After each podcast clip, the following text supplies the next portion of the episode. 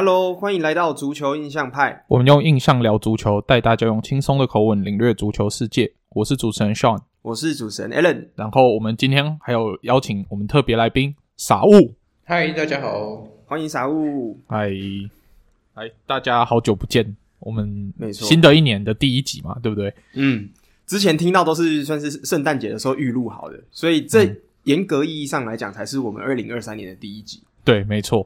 那二零二三年的第一集呢，我们要来第一个来做的事情，就是来把上一年大家给我们的这个留言抖内给把它分享出来啊。嗯，没错。OK，，好，那这个是我们去年收到的最后一个抖内，那他是车迷，他就说：“嗨，又是我车迷 Sean，哇，他也叫 Sean，但是他是车迷，我是利鸟迷，跟多特迷，还有国米迷。”对。他说：“很久没来抖内，终于结束世界杯，又可以看联赛了。世界杯的好处就是至少可以先不用看车车输球，但他好像有点太天真了。这个是去年年底抖的，他不知道车车在今年年初还是继续输球。嗯、世界杯完了，还是要继续看这件这出戏，这样。没错，没错。而这次大家都要抵制世界杯，结果还是看得很爽。没错，就是。”用嘴巴抵制嘛，嗯，只有意大利毫无悬念在资格赛输球，直接名正言顺不参加，直接用行动抵制这次的世界杯了！Respect 意大利啊！世界杯世界杯都结束一个月了，但是在今天还是要被鞭尸一下的。没错没错，就展望四年后，看看美国就是北美世界杯应该比较不会有人抵制啊，意大利可不可以在那届再顺利回归？嗯嗯，没错，好。那我们讲完了这个抖内，谢谢爽，谢谢非常感谢爽。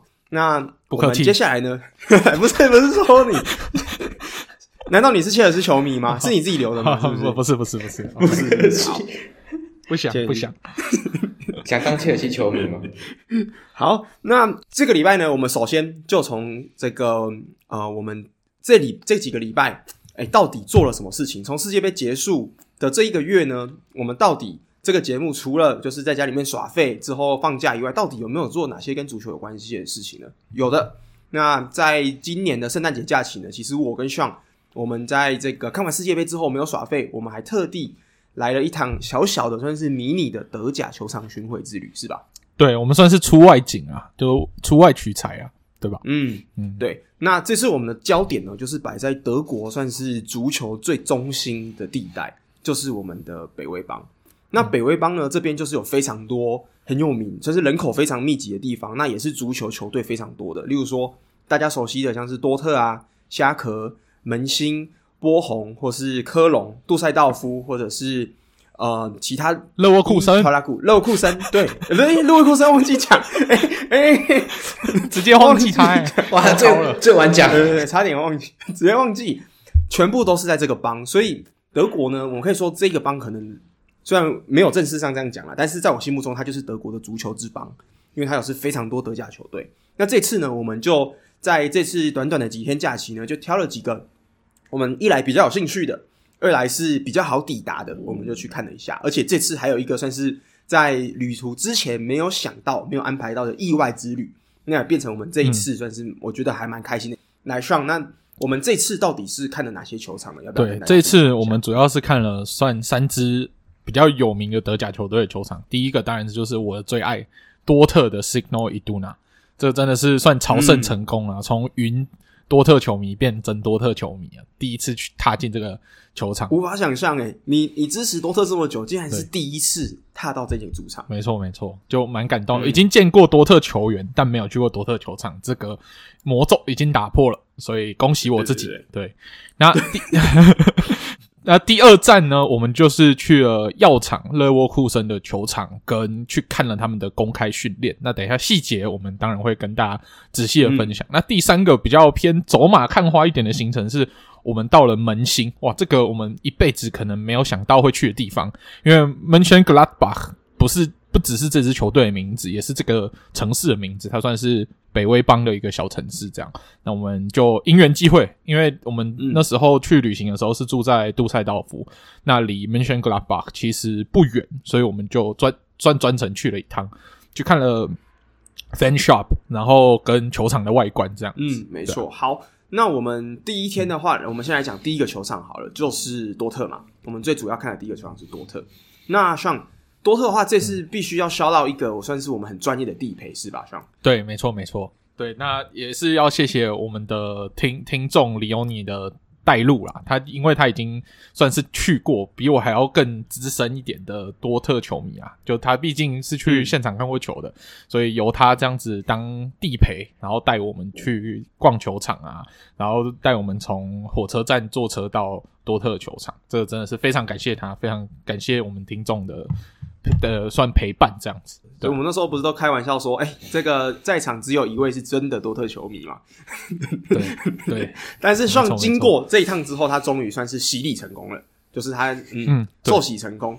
那多多特蒙德这个城市，你我们一开始从火车站踏出来之后。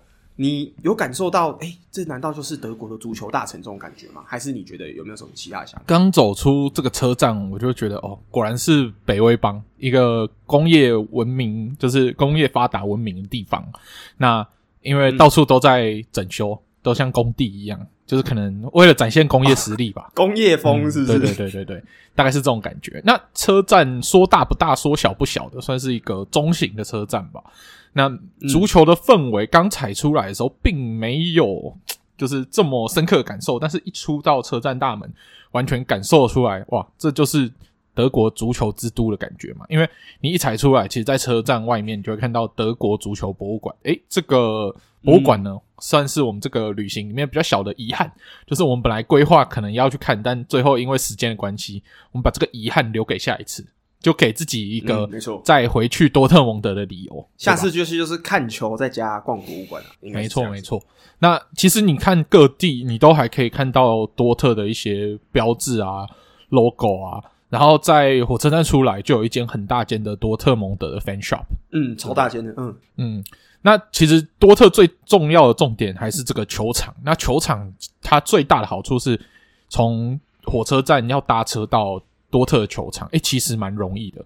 我们好像就搭了一站而已吧，好像十五到十分钟就到了，算是一个易达性非常高的球场。我们如果有听众还记得，我们之前有做过一集，是 Alan 在分享这个德国杂志做的民调里面最容易到达的球场。那以我自己自己目前去过的，然后以从火车站出发来说，我觉得多特的易达性目前是我心目中第一名。嗯，因为其实。要说它的直线物理上距离，我觉得应该没有到非常近。可是因为它是一台直达车，嗯、直接就是把你送到这整个球场的正前方，所以其实它的动线是非常明了。嗯、而且搭车就是在主的呃主要火车站嘛，那可能从各地来的游客或是观光客，从主要的火车站直接搭一条线直达就到球场，我觉得这是非常方便的。因为其实有蛮多球场是肯定你要搭公车，你可能要搭地面的那种电联车。或者是你可能要转车，或者是根本几乎车到不了，你可能是一定要开车去。那这种就其实就没有那么方便。没错，对啊，甚至连我们弗莱堡球场都要搭的，就是搭这个 Straßenbahn 的时间都还可能比多特这个从火车站出发的时间还要久一点点。所以易达性多特目前还是排第一。哦，第一，OK，好。所以我觉得我们今天这样好了，就是我们今天不是有三座球场嘛？那我们大概可以评比。六、嗯，第一个是你觉得外观的美观性。第二个是易达性，第三个是你觉得这一个地方的，例如说它的整体给你的 fan shop 的感受度，我们就这三个来评比好了。那嗯，第一个好了，这个易达性多特蒙德主场对你来说应该是蛮高分的，对吧？如果十满分十分，你大概会给几分？满分十分，我给九分。哦，蛮高的哦。对，其实我也觉得差不多，因为它是真的非常方便的。对对对，但勒沃库森的球场，诶，其实也很近啦。但是勒沃库森的问题是，它这个火车站目前是位于整修的这个阶段，所以它这个它的动线会有点特别。要不然，如果它以正常的火车站用走的，诶、嗯，其实它的易达性比多特又再更容易一点，因为它用走的就可以到了。因为毕竟勒沃库森比起多特蒙德是一个更小的地方，但是它的问题就是目前它的人处于整修的状态，所以。它的这个车站附近的动线会稍微复杂一点，你可能要稍微看一下路，用走的才不会绕远路啊，然后越走越复杂这样。嗯，没错。而且其实我觉得勒沃库森很特别的点，就是你们说它是火车站，它其实它本身是没有火车站这个东西，它只有铁轨而已。就是以勒沃库森感觉听起来应该是一个也是蛮人口算不少的地方，但是没有想到它竟然是没有火车站本体的一个地方呢。那时候我们进去的时候。嗯像之前，如果说大家有看过以前高雄的车站，高雄临时的车站是非常大的，虽然它也是临时的，嗯、但是它至少有一个主体。嗯、可是，在勒沃库森呢，是你走出车站是找不到任何一个可以遮风避雨的地方，它就是铁轨而已。所以我觉得这个是还蛮，嗯，嗯，一开始来讲落差感还蛮大的地方。没错，嗯，那第三个啊，第三名啊，第三名我们就来讲到的就是门兴。嗯、那门兴的话，它虽然说一出火车站就有巴士可以到达这个球场，对不对？但是它需要搭的时间稍微久了一点吧，嗯、我记得搭了二十几分钟，快三十分钟哦，二十五到三十哦，二十五到三十左右。对，因为门兴的球场它是位于一个算门兴比较近郊一个新的从化区里面，它那个地方你一走下来，你就可以看到哦，附近的建筑都蛮新颖的，然后。街道的规划就是比较空旷啊，然后规划的蛮整齐的，但你很明显就知道那应该是重划区，它就比较外围一点，不是说你一下火车的你你要到就很快这样子，要搭车搭蛮久的啊，对。但是那附近的话就是蛮开阔的，那环境这个球场的环境，然后 fan shop 的环境。还不错啦，蛮新的，至少看起来是蛮新的。然后它还有搭配饭店，所以如果真的是门兴球迷的话，如果真的要看球，诶，搞不好你就是规划专程去看球，那你饭店就干脆直接住在那边，然后去看一场球，然后隔天就离开去其他地方这样。因为门兴不算是一个非常大的观光城市啊，你可能去那里的目的就是去看球。那如果你是看个下午或晚上的，你不想要再离开，你就。住在门兴球场旁边的饭店，诶，看起来也是蛮高级的。然后它的就是便利性也很好，你就看完球累累的，可以在饭店的酒吧喝个酒啊，然后就可以回去休息了。这也是一个不错的选择啦，对吧？嗯，而且我那时候其实我们讲到饭店嘛，其实多特的球场外面其实也有一一两一两个饭店，像是有这个呃，好像是在 Continental 吧，跟 Mercure 就这两间连锁的。嗯、所以其实诶，多特我自己觉得，如果你要说有类似的这样住。就是住饭店看球的这个服务的话，我是觉得多特哎、欸，好像也是也是可行的。嗯，没错没错。嗯，对啊。好，那我们讲到多特进去之后，你这次终于来到了你的圣地嘛，Sit Down Iduna。那你进去之后，跟你想象中以前你就是从遥远的这个电脑荧幕另外一端看的感觉，有什么样不一样的感受吗？还是你觉得哇，这就是圣地？我觉得最不一样的感受就是，你从电脑荧幕看，你就是觉得哦。就是个球场，蛮蛮不错的，对。嗯。但是你真的走到他的眼前，就是他真的在你眼前的时候的那个震撼度，还是完全不一样。就觉得哇，果然是德国，就就是客容量最大的球场，这个称号还是很伟大的。然后你真的实际上走接近它，你就会觉得哇，起鸡皮疙瘩，这么感动这样。那你觉得嘞？而且它是那个红色的那个角嘛，很酷。就是、黄色啊。黄哎，对，黄色不是红色，谁跟你红色？讲错球场了，不好意思。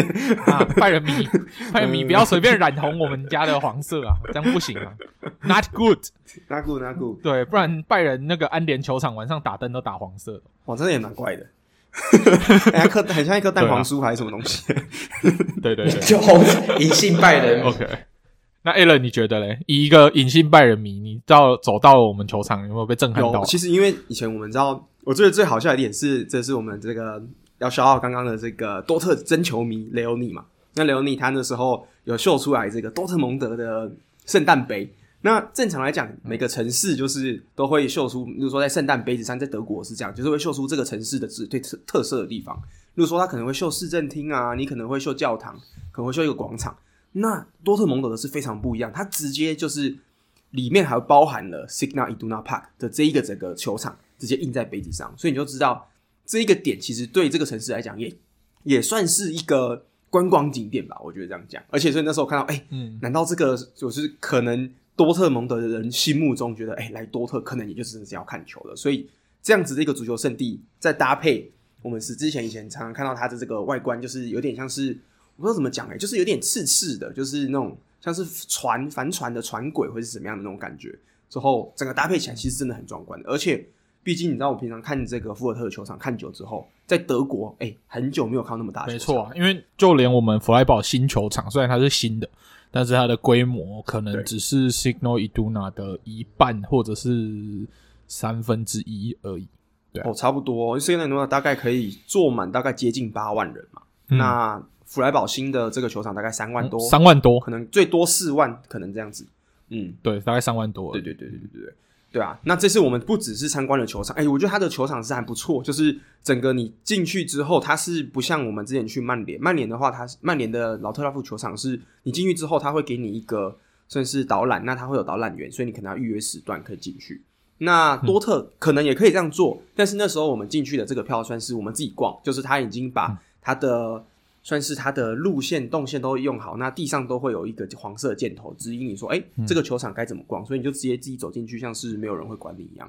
我觉得还蛮特别的体验，就是你就很像自己偷偷潜入到这个球场里面，那几乎没有人在监视你。没错啊，我觉得这种自己逛，你就可以慢慢的在里面晃来晃去的，感受一下这个多特的氛围，这感觉是不错啦。嗯，那傻物，你之前你说你之前有去西甲球场参观，那那个时候你的参观的流程也是类似的嘛？就是他们也是会有这个球场导览带带你走，还是也是你自己就是想逛哪里就逛哪里那种感觉吗？哎、欸，我觉得这要看，就是我觉得这要看球场，因为像那种、嗯、这样，我觉得像多特，我觉得蛮意外，因为多特算比较大的球队在德甲，嗯、可是因为可是西甲像西甲三雄。就是我我去的话都是要买 tour，然后他介他介绍这样。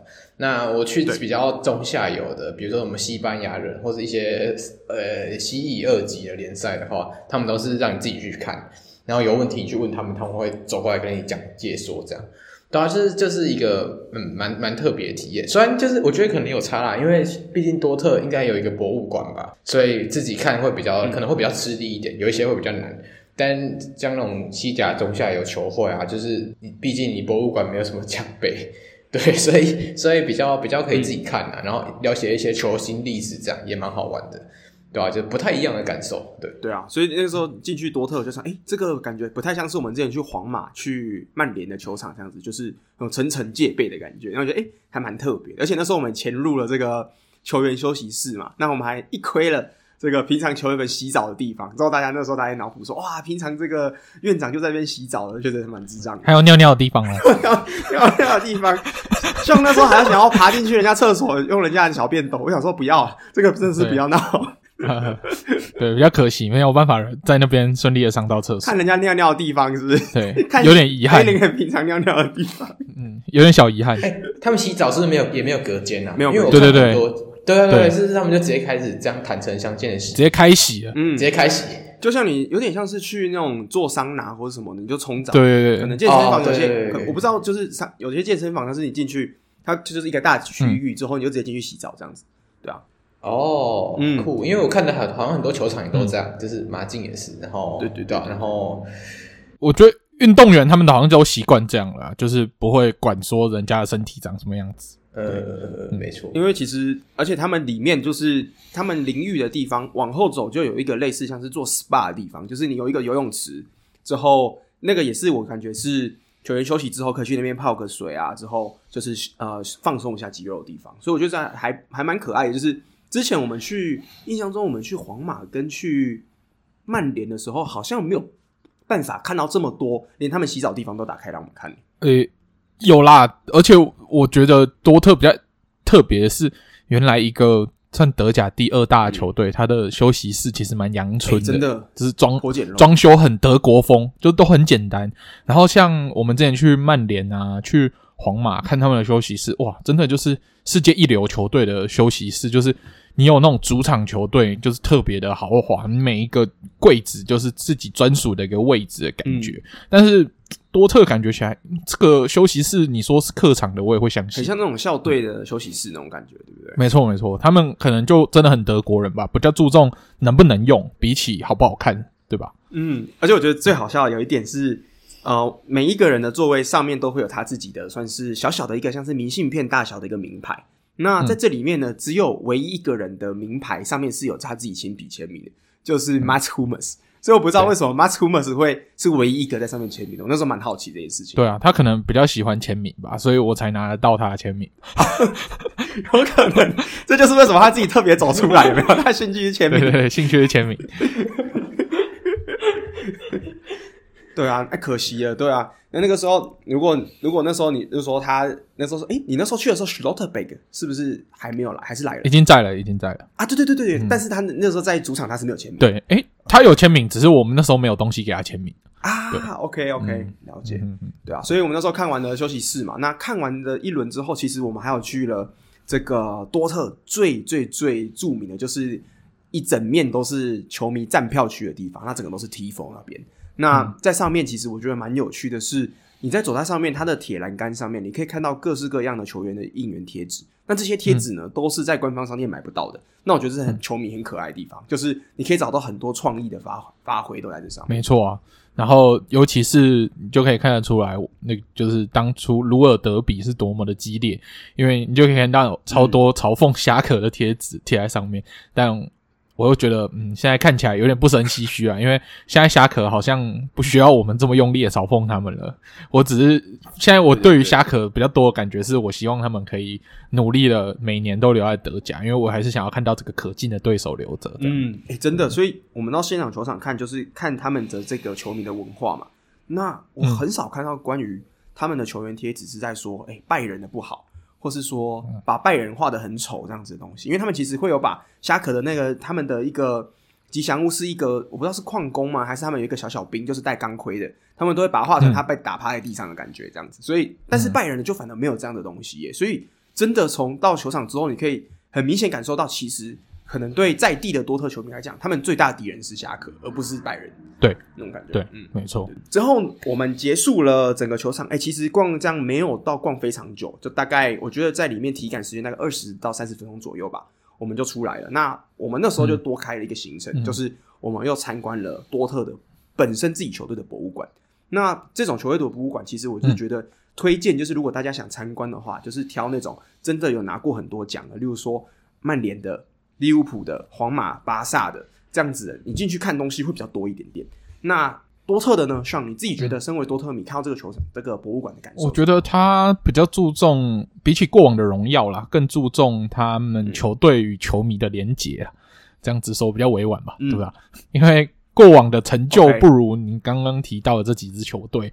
所以可以展示的东西也有限啦。因为我们就走进他的所谓的奖杯柜，诶，就寥寥的就这几个，呃，嗯，就差不多了。你看皇马光可以摆出来的欧冠奖杯，可能就打趴我们多特可以摆出来的所有奖杯之类的，对吧？差不多，我就能说去皇马，我们要走他，他的奖杯柜多到。他直接放在走，就是他放在他有一个长廊隧道上面，之后他隔着玻璃，你就一直走，一直走，走超久，都看不完他。对啊，我我觉得我们最大的失误就是第一个参观的球场就是去皇马的，啊，所以接下来看其他球队的球场就觉得好像有点奇怪，怎么都没什么？嗯、是不是？是不是东西还没有摆？对对对，好像有点没什么啊。不过我自己个人第一个参观的球场是圣西罗啊，只是。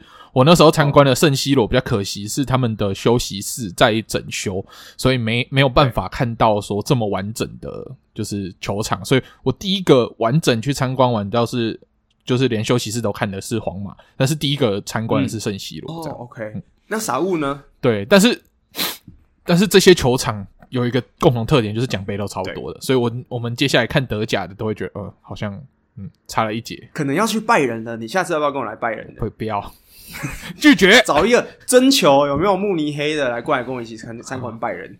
好，啦，傻物过来啦。对对啊，好，我明年跟你去啊，啊我今年跟你去啊，我我今年跟你去啊，OK 吧？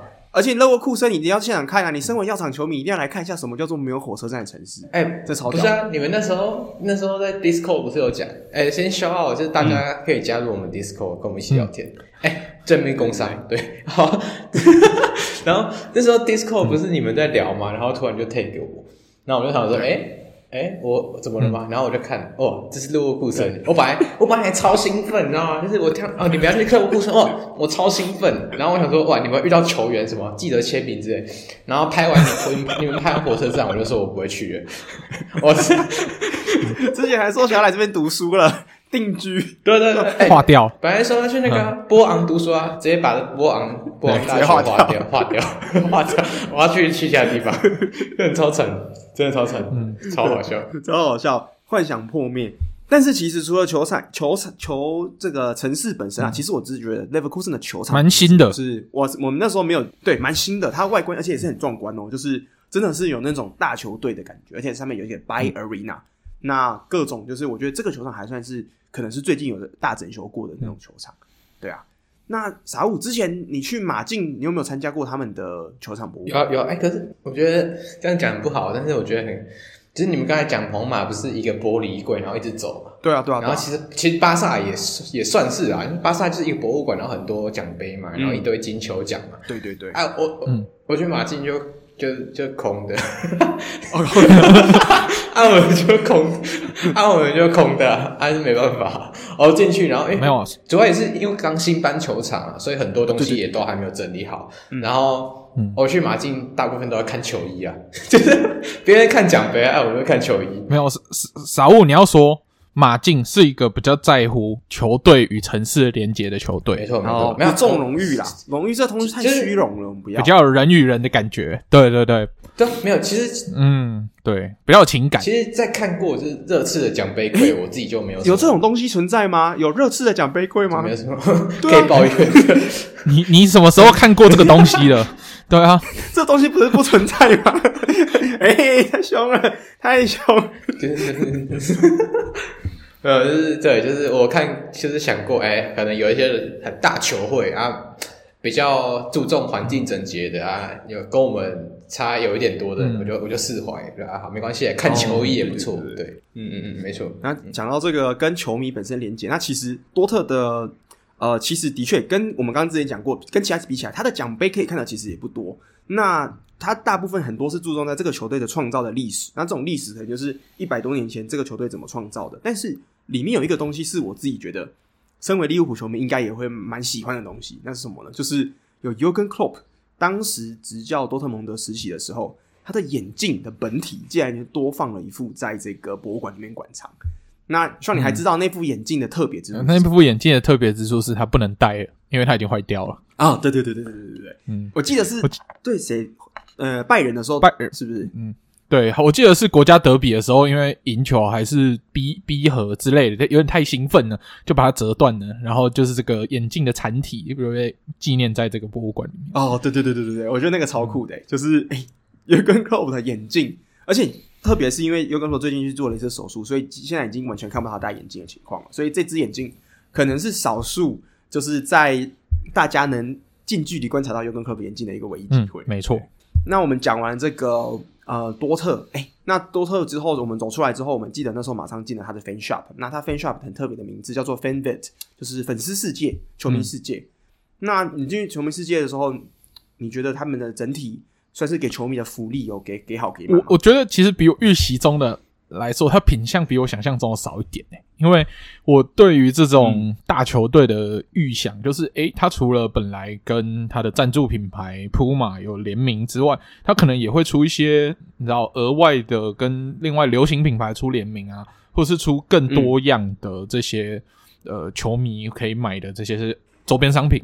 但没想到多特还是走一个德国的务实的路线，并没有到这么复杂。因为毕竟我们之前也是逛过各种 fan shop 嘛，这样英英超的，像我觉得曼联跟利物浦都做得很好。然后皇马的问题，皇马其实也做得很好，它的问题只是很贵而已。我那时候去都一间都不敢买。嗯，对，但就只是很贵而已，这就没有没有什么好抱怨的，很丰富啊，但就价钱太高。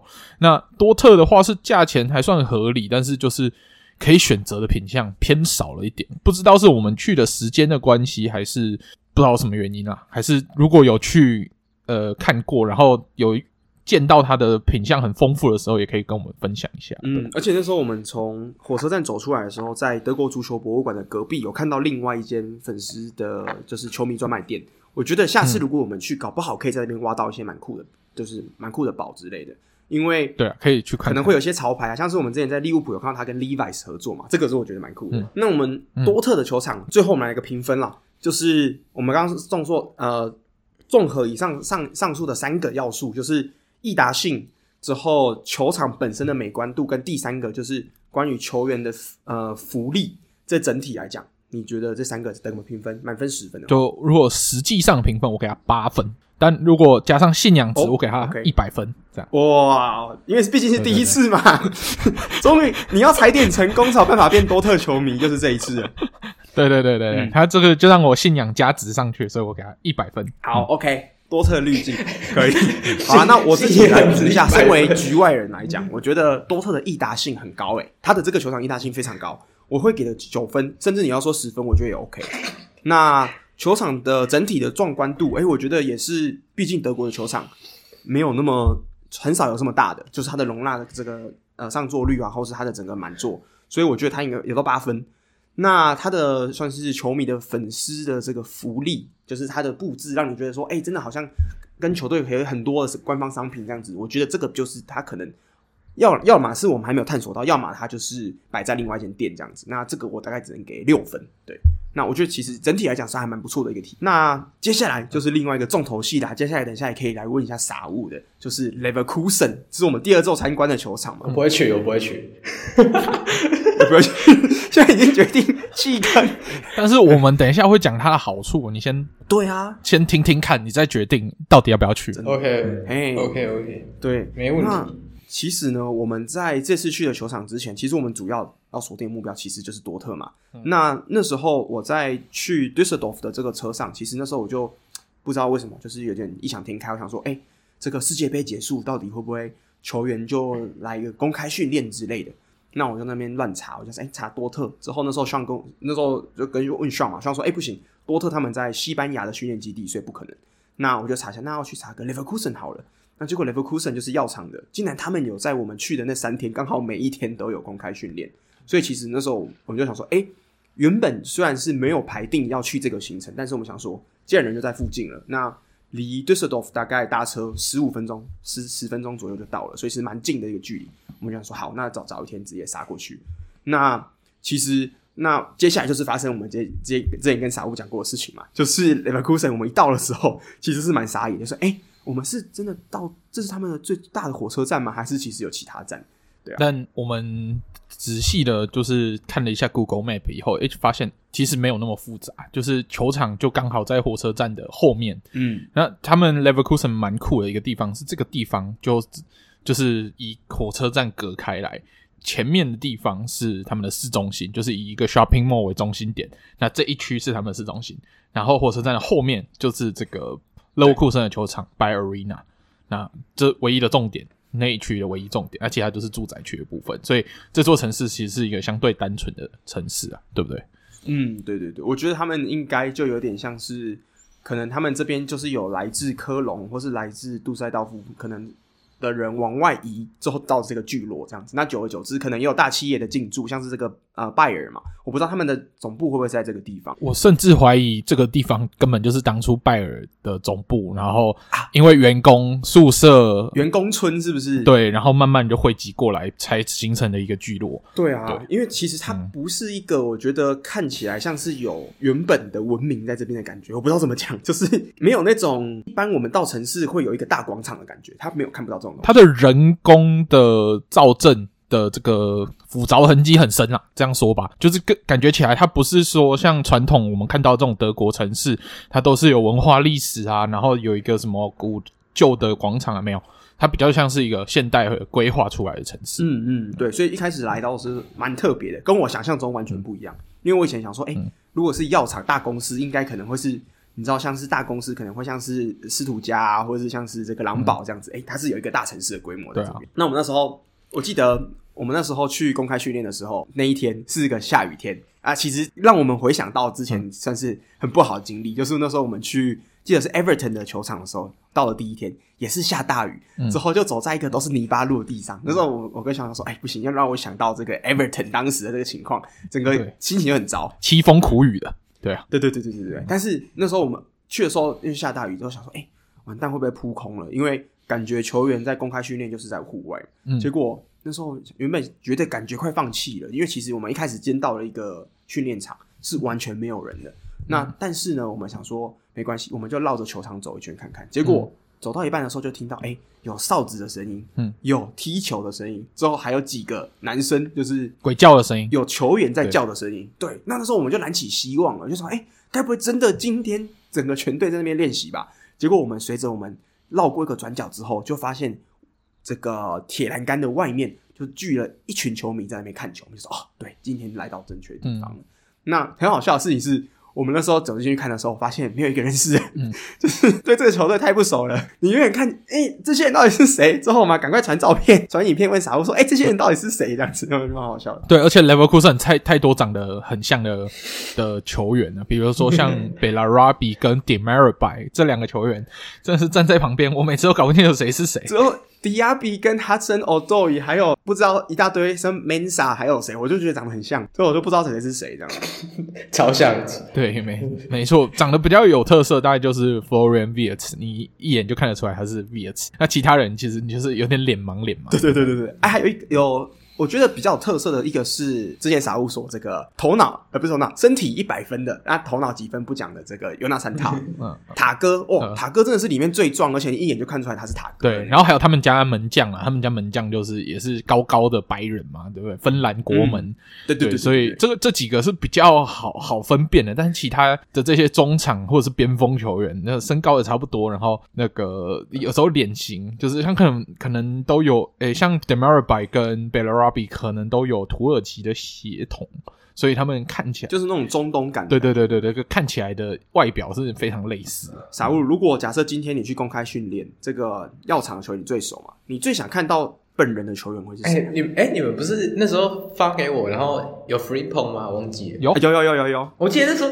哎，那时候超，那时候我真的超痛苦，就是那个，因为你们发背面照嘛，然后我就看这这人是 f r e e p o n 还是奥多伊还是谁，反正就是黑人都这样讲不好，但是我觉得黑人都长超像，嗯、就他们那一队的黑人都长超像，嗯、而且统一路，对吧、啊？然后我就看不懂，然后其实我蛮想遇到的就是嘛，还有嗯，因为 Wirtz 我觉得可能再待一两年就就不见了，嗯、所以要拜拜，能能能看，对啊，就能看就看。但是我还有一点希望去勒沃库森，就是为了看到他。然后他走了，可能就、呃、好，就去其他地方读。不来德国了，就不想去飞马德里这样子，就不去德国了。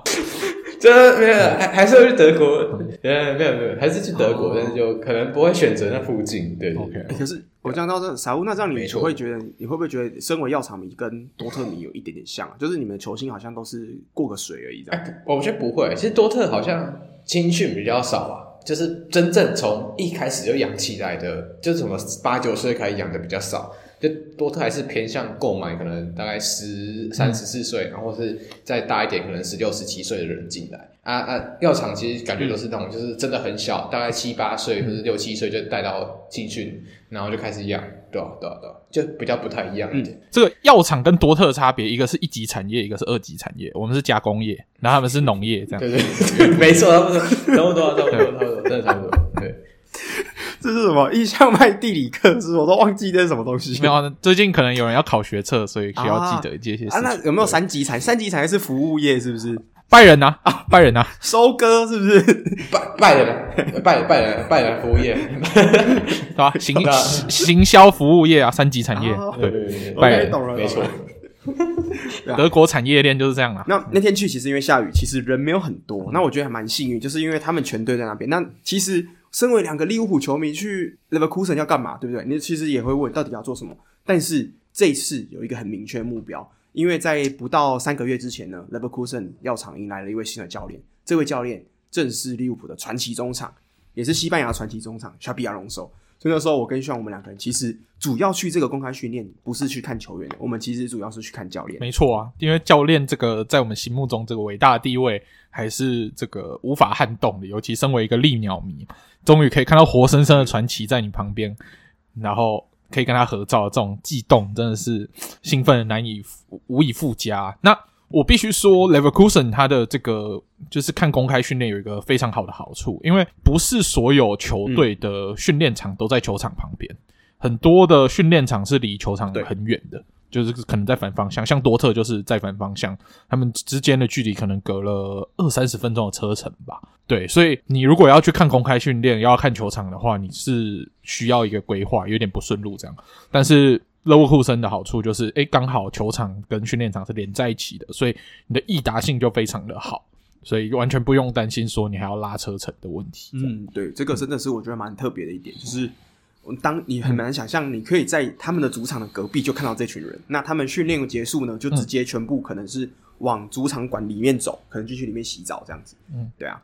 那、嗯、那时候我们在，我记得我们刚讲到这个找球员的问题嘛。那时候其实呃，Leverkusen 今年的特别的转会就是从呃切尔西租借是租借来的 Hudson Odoi 对吧？嗯，没错。那那个时候其实我们就在找他 Odoi，可是我们真的。我我有点脸盲，我真的不知道阿豆长怎么样。就是其实我当初怎么分辨出阿豆，就是我看一个长得比较潮的黑人，然后有戴耳环，我就知道是阿豆。但我我严重怀疑哈森奥多伊有虚报他的身高，因为他在那个足球的 App 上面写他一百八十几公分吧，但实可是我觉得他跟我一样高诶、欸。对，实际上我们大概我们大概一百七十几，然后跟他合照就觉得，诶、欸、你好像跟我差不多高而已啊，或者是我目测我觉得他最多不超过一百七十八，对，自己觉得。那也许是因为他练得很壮，所以然后那个身体的比例，比如说腿没有特别长，所以看起来没有特别高，那实际上他有真的有这么高，我说不定啦，但是就是还是我们变高了，也是有这么一点点可能，但是比如说像我们遇到 f r e e p o n g 我们就很明显啊，真的很可爱，就是比比 f r e e p o n g 还要高，因为 f r e e p o n g 就是他身材比较短小精干。然后灵活性比较好。那时候我记得那时候我是怎么分，就是像你是用它的这个潮度去分的嘛，就是说它的耳环，它的鞋子是里面最 bling 的一个蓝色的鞋子。没错没错。那我那时候我怎么分的呢？我就在听他到底什么时候开始讲话。哦。之后他那时候我在听他跟队友讲话，那 Frimpong 呢就常常一直跟他的国家队队友 Becker 一直在讲说，哎，讲这个荷兰文，那完全听不懂。嗯。那这个哦，对，一开口哇。英国腔诶、嗯，他是真的是讲英国腔，说啊，那这个一定是欧多语，因为这边全部其他要你要么是德国人，要么是荷兰人嘛、嗯。那你唯一看到一个就是呃黑人球员之后又看起来潮潮的，又讲英国腔，那一定就是欧多语、嗯。所以我说是这样分的。对，而且这次跟这些球员就是合照的经验，哎，我觉得非常好，是这些球员跟你是没有距离感的，他跟你的合照，他会跟你勾肩搭背，嗯、你会觉得你很像他的 bro 这样，就是他他不会说哦。你是一般人，他就要站很远，然后你比个爱心的时候，他还要比跟你比赞，这么尴尬的画面就不会出现。上次有被比过，没有切身之痛是不是？没有没有没有，我只是看网络上都是这样传的。然后，哎，真的好像那种，就是有点像是那种我们社区的这个校队员练完球之后，哎，快来跟大家打个招呼，这样那种感觉。对，你不知道他是一个在欧战赛场征战过、有进过欧冠决赛的球队这样的感觉。我觉得我无法想象马德里的球员或是曼联的球员会这样，就是。就很开心，还自己主动过来跟我们合照，这样子，我觉得我很难想象这件事。对啊，那但是最感谢的还是要感谢 Xabi Alonso 啊，就是我们还可以拿着印象派的节目来跟他合照，嗯、让他就是对不对？那时候他那时候你在合照，他一直看着你，他想说到底在干嘛？对，这不是有一个搞笑新闻是呃罗纳就是 Ronaldo Nazario 去到中国的时候被一个。啊阿伯，强迫自入嘛？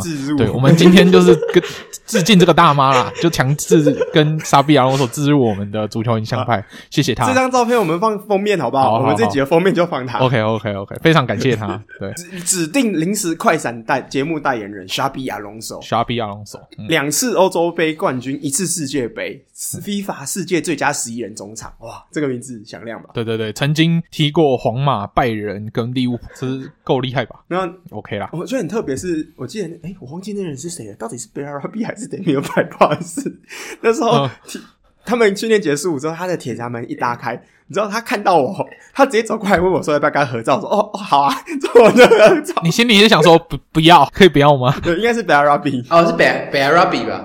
你那时候讲的是贝尔拉比。嗯，因为我知道他是谁但，就我好像有在 FIFA 卡有玩过他，但是我我不知道他叫什么名字，所以他就走过来跟我说要不要合照，我说哦，好啊好，我就我就我就拿手机哎自拍一下这样子，我觉得好好笑，就是竟然会有一个球星走过来自己问我要不要跟他合照。但是 Alan 其实最爽的不是合照部分，你最爽应该是另外一个部分吧，对吧？最爽的事情是什么？因为我们是利鸟球迷，那我们立称为利鸟球迷的基本常识。就是不管到哪里都要带着一件利鸟相关的作品。那这次我其实在这次我不知道为什么就有种预兆，就是我觉得来足球之旅，我就是要带着我利物浦自己之前买的这个算是大学梯我就觉得一定要带着这样走在路上，这样就是觉得哎、欸、有认同。大学 T，就我没有想到还真的被我们赌到利物浦传奇中上。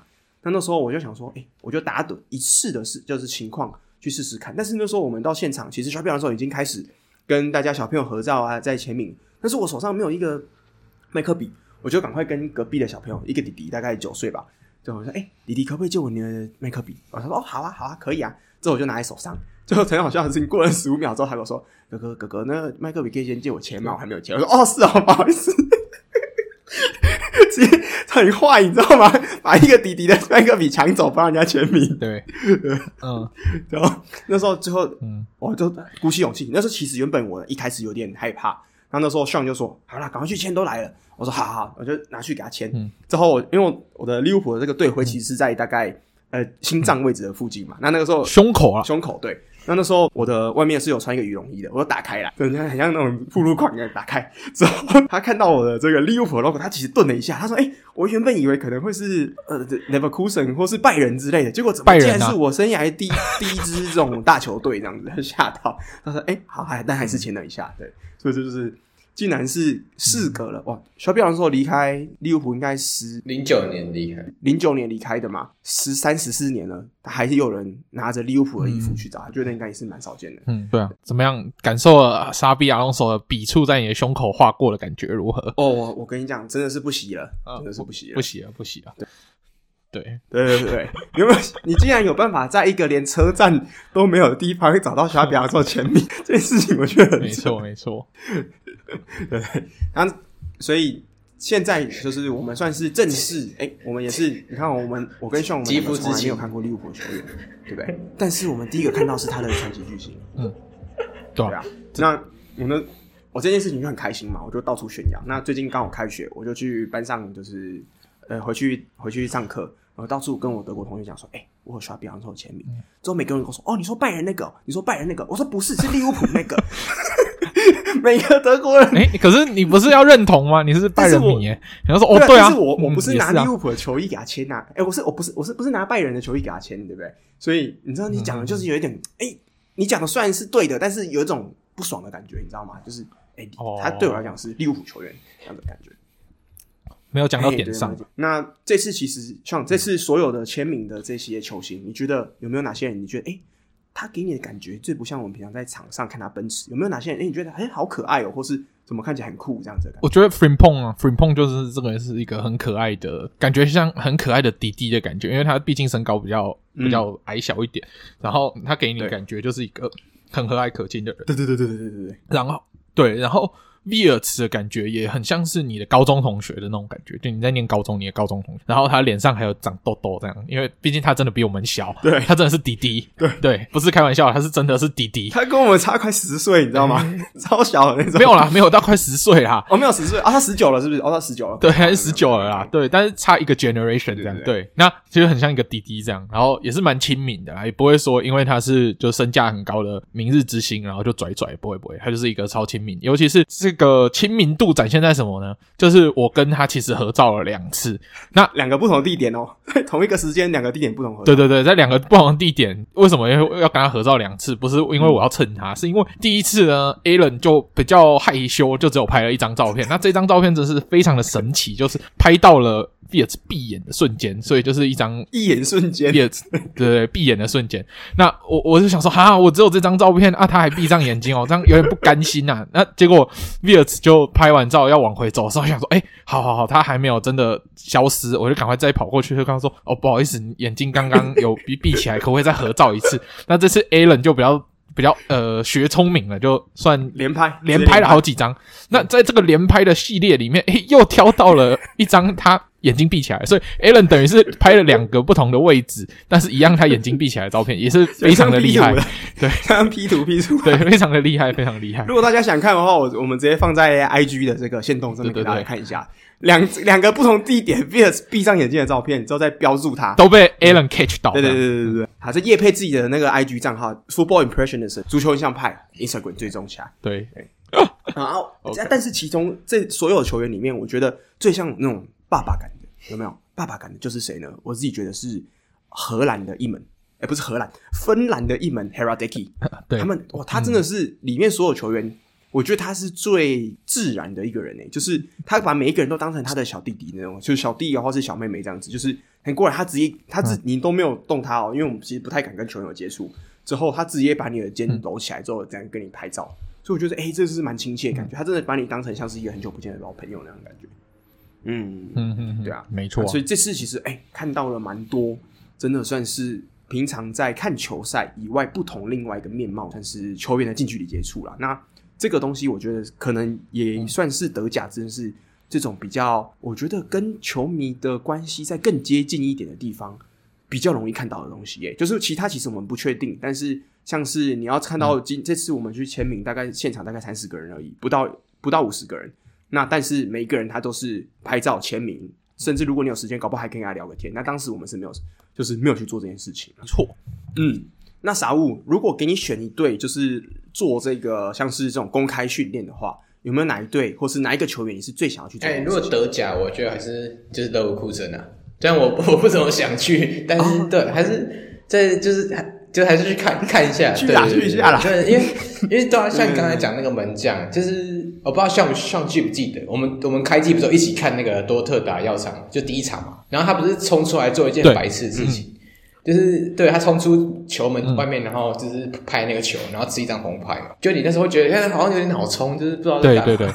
但是刚刚听听你们讲以后，觉得哎，对，然后好像就是正常人啊，他也不会感感觉也不会断线啊，对啊对啊对啊，怎么 怎么会对啊？就是比赛跟真的看到球员，感觉好像真的差超多的，对啊对啊，对我会想去认识这些人。其实他整队先到我就想想去拍照，如果可以的话，希望明年整队都还在，但是不太可能。对吧？就是整队的话，我是希望可以，就是我去读书的前不要解散、嗯、啊，读书后解散就随便就没关系。对对对对对，心愿 达成了，可以散会了，这样子。对对对对对对，没错。对，我是蛮喜欢这支药厂。我们这次比较大遗憾是没有遇到 Patrick Schick 跟穆萨迪亚比啊，这是两个比较大咖，我们没有遇到的球员。还有那个帕拉那个帕拉西欧，帕拉西欧是吗？对对对对对，第一个那个嘛，就是。要勒沃库森唯一一个世界杯夺冠成员，对，嗯嗯嗯，可惜这三个，对，对，比较大咖一点没有。不过听起来蛮合理的嘛，因为你看，像 Peter Schick 是受伤，那这个 Palacios 他可能刚放假回来，其实他可能还没有那么积极的投入训练。我是记得到了我们去玩的隔天，嗯、他好像才跟大家会面之后一起拍照那种感觉，对，就刚好错过，搞不好第三天去公开训练就可以握到。握过梅握过握过梅西的手，对，间接握到梅西的手，或者是他会间接摸你摸他的手，你可以摸到大力神杯。你知道我们就是 Podcast 界的这个收背这样子，我们去。对对对，我们已经快要变收背了，没错，要被延上了，对对，直接被炎上。你知道，我是想到这个之前不是很有那种六人理论嘛？你就是你。嗯六个人之内，你就可以有办法接触到世界上。所以你看，我们跟梅西之间的距离只有一个人，就是 Palacios。如果我们看到他，但我们跟 C 罗之间的距离只有隔了一个沙比亚龙手而已。哎、欸，真的哎、欸，真的哎，是吧？嘿嘿，欸、六人理论，我们跟 C 罗已经成立了。而且而且，沙比亚龙手又跟巴萨黄金世代几乎每个人都有当过队友。哎，对，所以我们跟梅西之间也才隔两个人而已。哦，嗯。OK 吧，其实是很有机会的，非常好。那我们这次啊、呃，我觉得这次算是这个也算是我们这次在看球场以外的一个特别的活动。那这也是我觉得印象深最深刻一次。那我觉得也非常值回票价，因为从头到尾是免费的，你只要有兴趣，对啊，对，也没有票啦，只有值回这个车价车的车票价。那我们来一样不不免俗的评个分好了，就是一样三个，像易达性。球场本身还有他的粉丝的这个呃易达性的话，如果撇除掉他这个车站整修的部分，我给他十分呢，因为他用走路就可以到了。嗯，对，走路就可以到了，真的很近。那真的超近。球场本身，因为它没有开放球场内部参观，所以这部分我就不评分。但以外观来看，我给这个球场应该也是八分吧。也是蛮壮观的一个球场，对，蛮新蛮壮观的球场，蛮、哦、新的感觉。那这个体验、嗯、哇，整体跟球员的互动，然后要到合照，然后 Allen 要签名的这部分，我也给满分十分呐、啊，就是很亲民。虽然那个天气有点差，但是他没有因为说哦天气不好，他们就脸臭啊，或者是想要赶快草草结束，没有，他就是一个一个很有耐心的签名，很有耐心的合照，然后都是笑脸迎人，然后会跟你勾肩搭背，近距离接触，这个感觉非常棒。十分，嗯，十分。而且我们讲到这个粉丝的福利，除了本身这次的活动以外，它其实它也是有它的 fan shop。那 fan shop 其实这次主要目的，除了帮傻物顺便买一些欧米亚给以外呢，另外一个是我们要想要试试看他们这一间新的代理商，就是我叫做 Castore Castore 嘛，新的赞助商啊，对，新的赞助商，它的这个球衣材质本身到底如何？因为其实这是一间最近几年足球还蛮常见的，例如说。呃，格拉斯哥流浪者啊，还有这个狼队，都是他们的这个赞助商。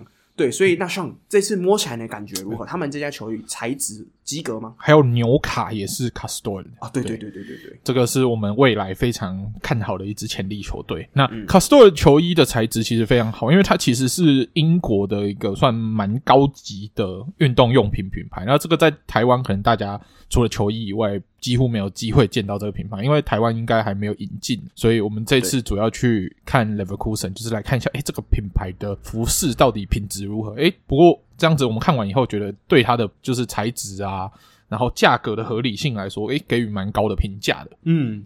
我觉得他的东西都是蛮精致的。对啊，那 Alan 不是也有，就是有试穿他的外套，嗯、就是跟沙比阿隆索同款外套嘛？你试穿之后心得如何？诶、欸，他这件外套是蛮好看的，可惜啦，就是它有红色跟灰色，那灰色是沙比阿隆索他自己穿的，但是他的我们去官网看，还有现场看，符合我 size 的，我记得那时候呃，要么是 M，要么是 L 吧，全部都被扫光光，就是断货了，所以可见这个。在当地人应该是蛮始终的，那再加上这个是一个新的品牌，可能它的，例如说它的购买的这个通路什么的，不像说 Nike 啊，像是呃艾迪达这么多，对，所以我觉得这可能是一个原因，导导致它也是蛮限量的感觉，嗯，对对对对对，对好，那我们讲完了 Leverkusen 之后，是不是要来进到最后一个球场环节了？最后一个球场其实我们原本不在，不算在我们的主要规划里面，但最重要的是因为。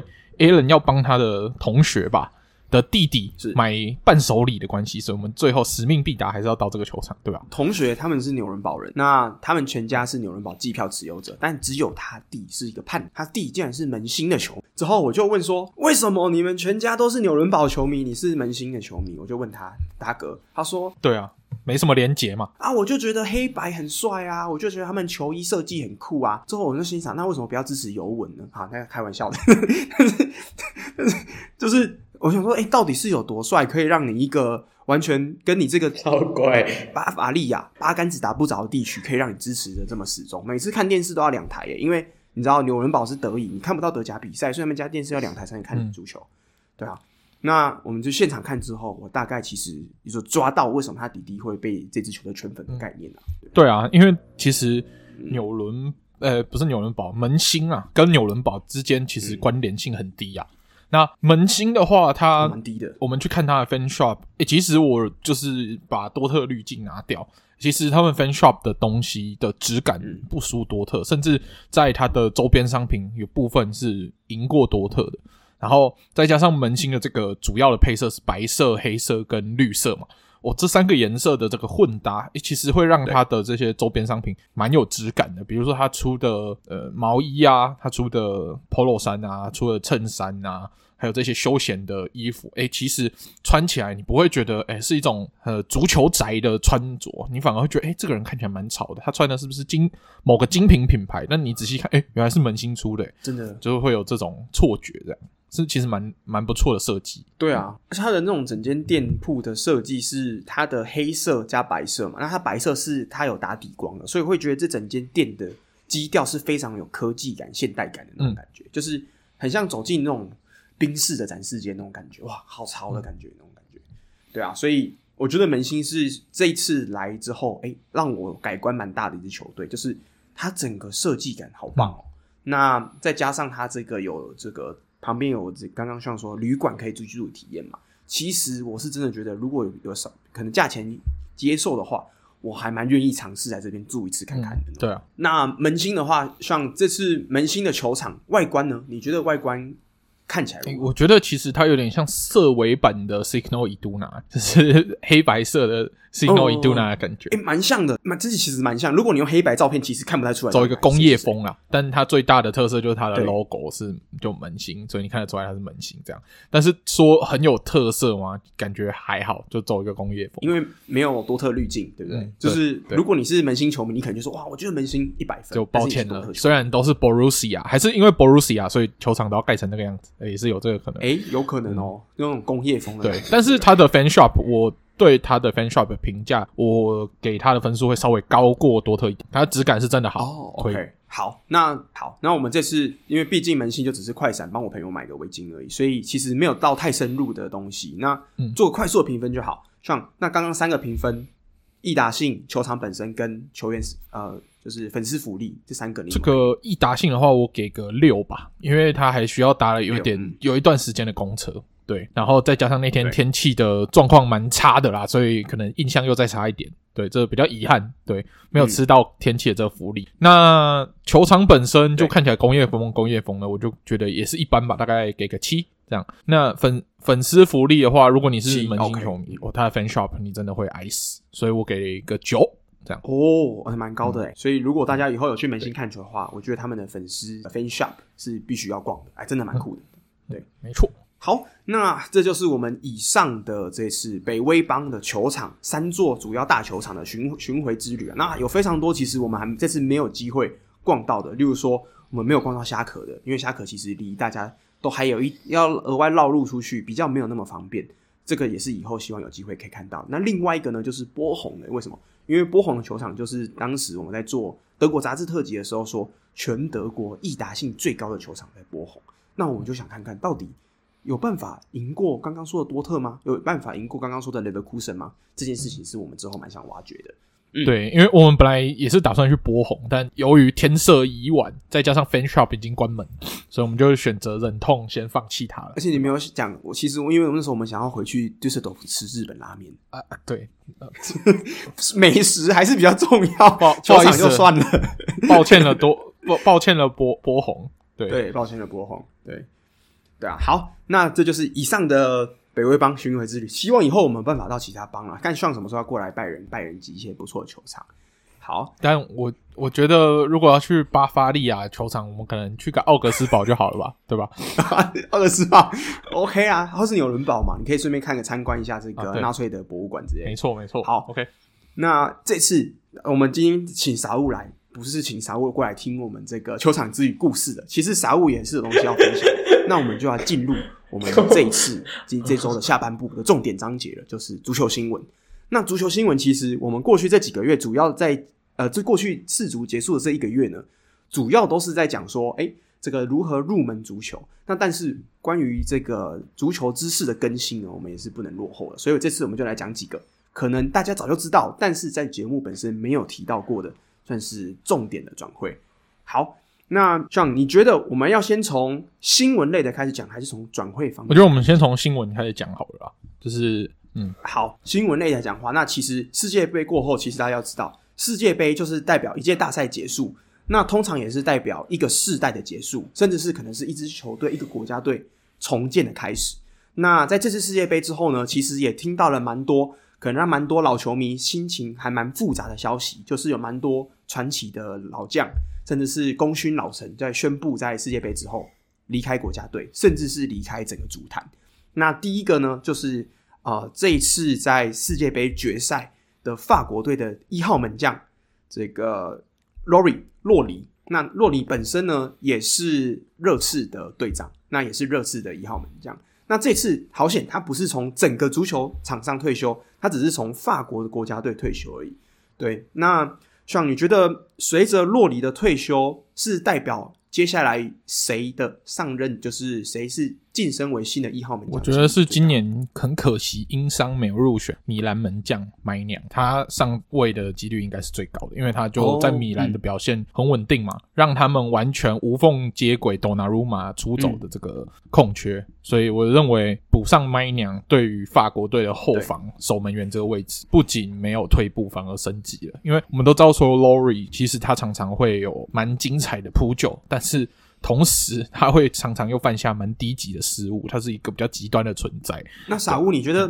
如果我们回顾整个洛里的国家队生涯，他其实也是印象中法国国家队出赛最多次的。那如果我们从这个时间点，他从国家队退休，你会把他称为法国国家队的传奇，还是你只会把他称为可能功勋老臣？哎、欸，我觉得其实他已经是传奇的存在，因为从一六年开始接队长，嗯、然后到你看这六年间，从一六年到这六这这这这段时间，其实每个大赛。两诶、三个大赛到决决赛，然后一个一个虽然踢得不好，但是其实也不是他的问题，对吧、啊？所以他整整段这这一段两个欧国杯跟两个世界杯来说，他的表现是真的毋庸置疑的厉害。就是像我们前面有讲到，诶、法国诶，克罗埃西亚是这段时间第二强的球队，那第一强一定就是法国。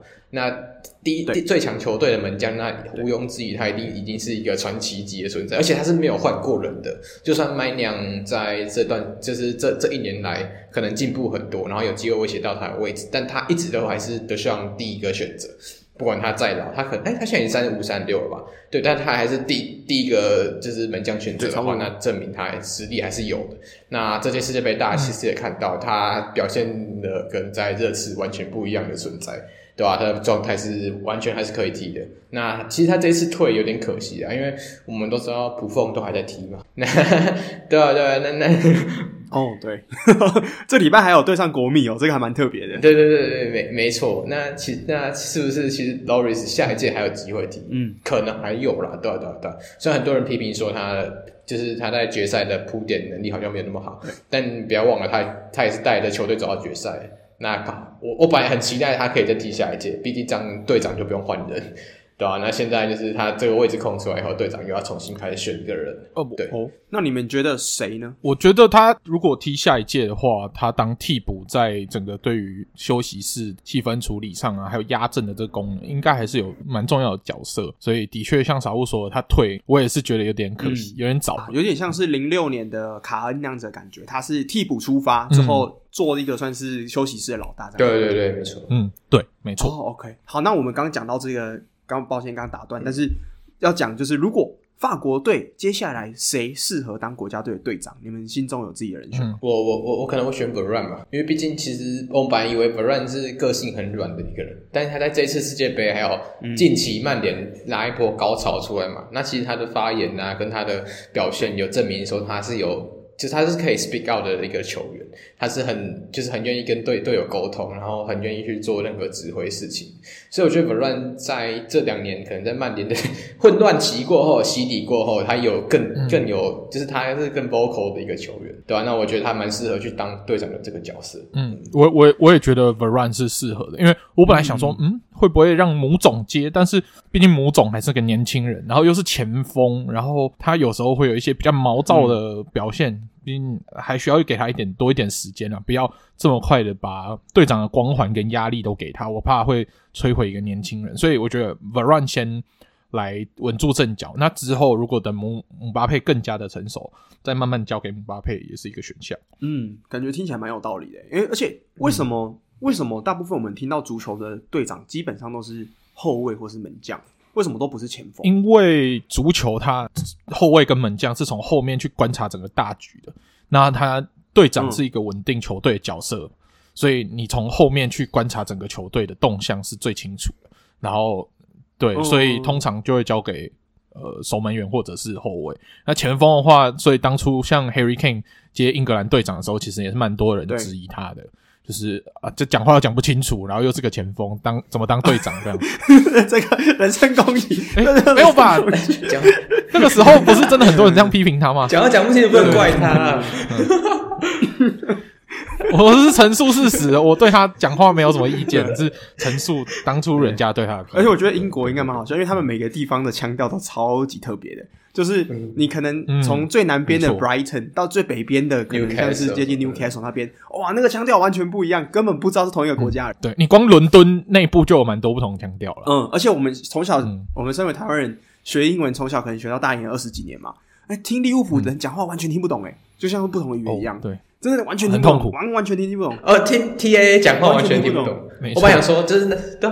我雅思的时候想说，哦，我我就都不要看看那个 CC 字幕，然后我都自己听。然后我每次切到利利物浦的那个频道，我靠，就 TA 到底在讲什么？就都就连我听他跟 Speed 在那边打电动，我都听不懂他在干嘛。我觉得 Speed 可能也听不懂啊，他只是爱鬼叫而已。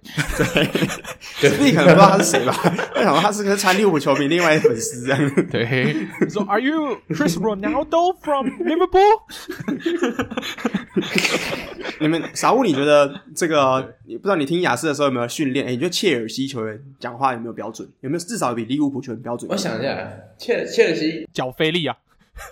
和切尔西角菲利的英文讲超好，哎、欸，他他讲的蛮好的，老实讲，他的文法什么都没什么错，就是很多就是可能西班牙或是葡萄牙的球员到英超刚开始讲话都，嗯、就是你会觉得他文法怪，但是脚菲利实在真的真的有，啊，其实就是他跟 Griezmann 都算是球队比较会讲英文的，那就是好像是因为他们喜欢他们。不知道是这听这是谣传，我不是是不知道是不是真的，大家可以分享。就是听说是 Simeone 希望他们在场上更凶一点，然后可以去吵架，所以叫他们去学英语，可以国际化的吵架这样子。对 对对，你就跟裁判吵啊，或者是跟怎么吵？对啊，讲到这个语言，其实我们像去看勒沃库森他们在训练，嗯，他们在场上沟通也是用英文，欸、因为毕竟他们场上的就是国籍其实是蛮多元的，所以真的要找到一个共同语言就是用英文，所以其实蛮多足球员就多或多或少都要会英文的。对，除了某些躲躲在这个拉丁语系舒适圈的例外，这样。哦，那打打文，他现在好像还听不懂英文，他现在可能还听不懂。那我讲到这个，我就之前我记得我看过一个 YouTube 影片，是在讲那时候瓜迪奥拉还在执教拜仁之的时候的影片。那时候我看到瓜迪奥拉，他其实执教拜仁在训练的时候，他讲的竟然是德文，这件事情让我蛮佩服他的，就是。他是西文出来的，但是他却不是用英文，是用德文。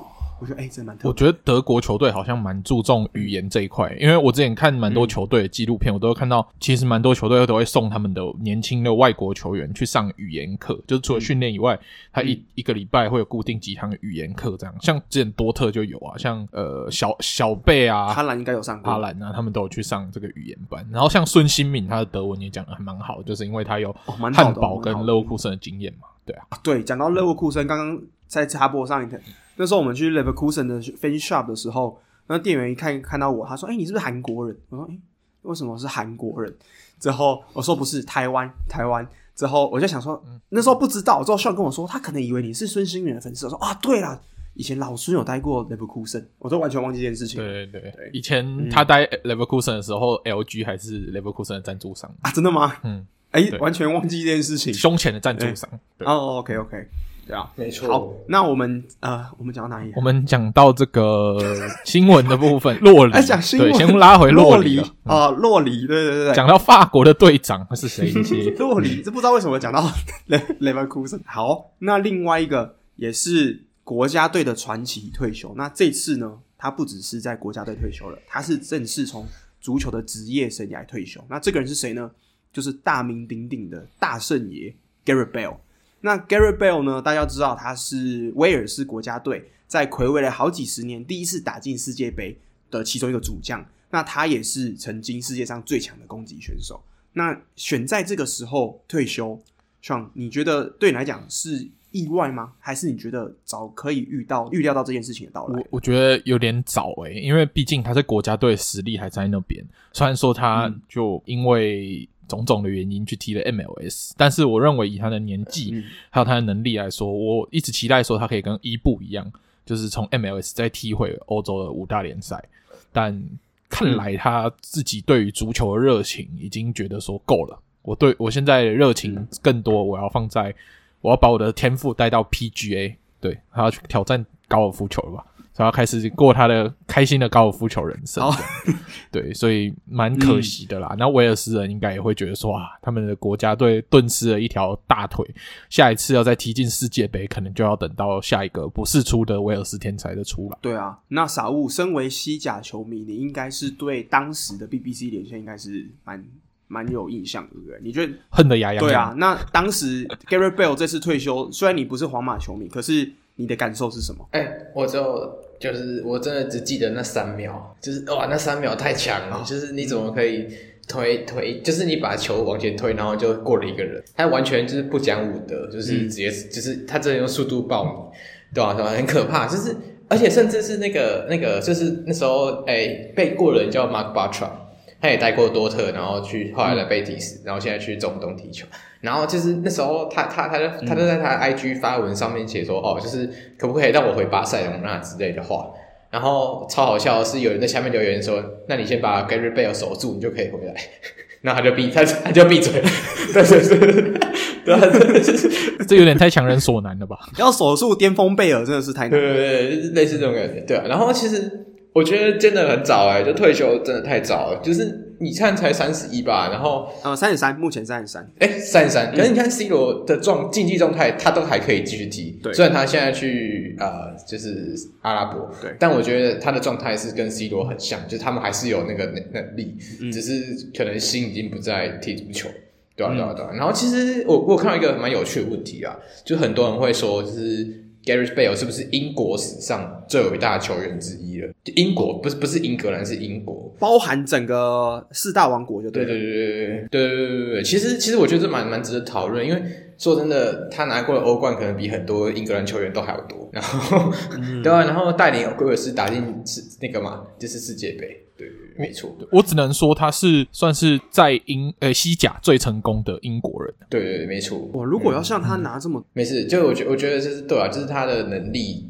以他的这个这一段巅峰，大概大概哎，从一零年开始吧，然后到一八年就是打利物浦那一场，大概九年这段时间，嗯、其实真的是蛮宰制的，这真的是蛮宰制，超强，对啊对啊，所以才会有人提出这个想法说，哎、嗯，是不是因为他名场面很多嘛？对国米帽子戏法，然后对巴萨奶球，然后在皇马又可以帮皇马拿拿拿一座欧冠，那不止一座，拿了四座，哎，四座吧。三座，嗯，最近一座，哎，对，他也在替补席上，五座，他一四年就在了，嗯嗯嗯嗯，他那时候不在热刺，对对对对对，他也是五座，一四年，哦，对，他他拿了五座，对对对 对啊对啊，所以我我就觉得说，就是他很多人会这样讨论，这也不是没有道理，就是英格兰史上可能前几伟大的球，英国啦，英国史上前几伟大的球员，对啊，哎，的确哦，如果我要讲说可以像他拿这么多国际性奖杯，或是这种等级的。我不知道，对英英国球迷来讲，George Best 可能要追溯到那个年代了，会不会？或者是什么 Dalglish 这个年代这些人这样子？嗯，没错。嗯，对，所以哦，这个这个问题还蛮有趣的，对啊。那你们觉得 Gareth Bale 的，就是我们刚刚讲名场面，那你们觉得他们他在哪个时期的 Gareth Bale 是完成体最强的？完成体，我觉得就是 BBC 顺利的合作，在欧冠三连霸的前。嗯就第一冠吧，嗯，对，第一冠，对，第一冠，第一冠，OK，那个时候是最强，嗯，因为第三冠他虽然进球，他进了两颗嘛，嗯、但是其实那一场他是替补上场的，嗯、所以我觉得那时候印象很深刻，因为那时候打利物浦，对啊，嗯嗯，对，哇，所以 Gareth Bale 没想到一个我们也是从小看到大的这种超级巨星，嗯、竟然这么快就说退休了，对啊，那那时候其实大家刚刚上还有傻物都讲，就是关于 MLS 这件事嘛，那。我之前之后有看到一些报道，是说他当时其实去 M S 最主要的原因，就是因为他知道他的国家威尔士已经踢进世界杯了，那这是非常难得机会，他不想要就是再继续坐板凳，所以他那时候就决定要出走到美国的 M S 去踢球，那找回自己的状态。那当时呢，其实 Gareth Bale 我印象中他也是在美国的很重要的一个杯赛吧，就是最后绝杀对手，对啊，那。他就说，他当时其实为什么会来美国这半年呢？其实就是为了要让他踢世界杯的时候是有状态的。那他当时就想说，在世界杯结束之后，他就会从足球退休。之后想说，哦，原来他当时其实早就已经想好说，这次的美国之旅就是短暂的一个最后的热身，这样。蛮感伤的啊。对啊，对啊。好，所以这个算是我送走了另外一个大家的传奇。那希望接下来搞不好可以在高尔夫球或是哪里的赛场上看到他。好。那另外的跟跟国家队有关系的，其实有两个消息。那一个消息啦，就是 Thomas Müller。那 Thomas Müller 其实今年在打完了这个哥斯达黎加之后，其实在赛后的记者会，他其实有跟各家的这个媒体还有球迷说谢谢这几年在国家队的支持。那当时大家就蛮甚至有在猜测说，你这样子这个时候发感谢文，是不是代表你？想要再退休第二次了，因为第一次的围退就是假性退休，就是当时 Johan Löw 还在的时候，上一届世界杯结束之后，Löw 决定就是做一些清洗的动作，把一些功勋老臣从先发名单去剔除。那这一次大家想说，会不会是你第一的自愿的在国家队退休呢？那最近，诶，他居然就在 IG 上 po 跟国家队队友这个训练的照片，这样子，那也证实说他接下来是愿意留在德国国家队的。那 Sean，你觉得？Thomas Müller 油箱还有油，我觉得他油箱绝对还有油，然后再加上他的经验传承给穆西亚拉是非常重要的，因为我们都看到穆西亚拉这一段时间显著的成长，绝对跟他的经验传承是息息相关的，所以德国队要顺利接班的话，他可能没有办法那么早退退出国家队这样，而且他踢的位置又太特别了，要就是你要好好的带领你这个接班人啊，因为你这个接班人如果坏掉了，可能就没有别人可以接你的班了。那傻物，你觉得这个 Thomas Müller，如果以以你来讲，Thomas Müller 会是这几年你印象中就是德国球星印象最深刻的？我觉得算蛮深刻的，就是从以前的进球王变助攻王，就这一段时间。然后我觉得应该还会继续踢吧，因为、嗯、因为其实你说这鲁西亚拉跟列斯这个相同位置的人，其实都还蛮年轻的，都十九二十附近而已。他如果在踢一届是以导师的身份去教的话，我觉得这对德国来说是一个很大的帮助。尤其德国现在还算是一个重建期嘛，虽然这次嗯，就是那个那个谁。教练教练很很多的，就他真的被骂到臭头，但我觉得他还是需要人去帮他。对，就他不可能只靠自己的战术去掩盖整个德国的缺陷。那我觉得，而且你现在又有两个天才是同一个位置，那如果是 Müller 去带的话，说不定这两个都养起来，那也对你接下来德国后面的十年是一件很好的事情。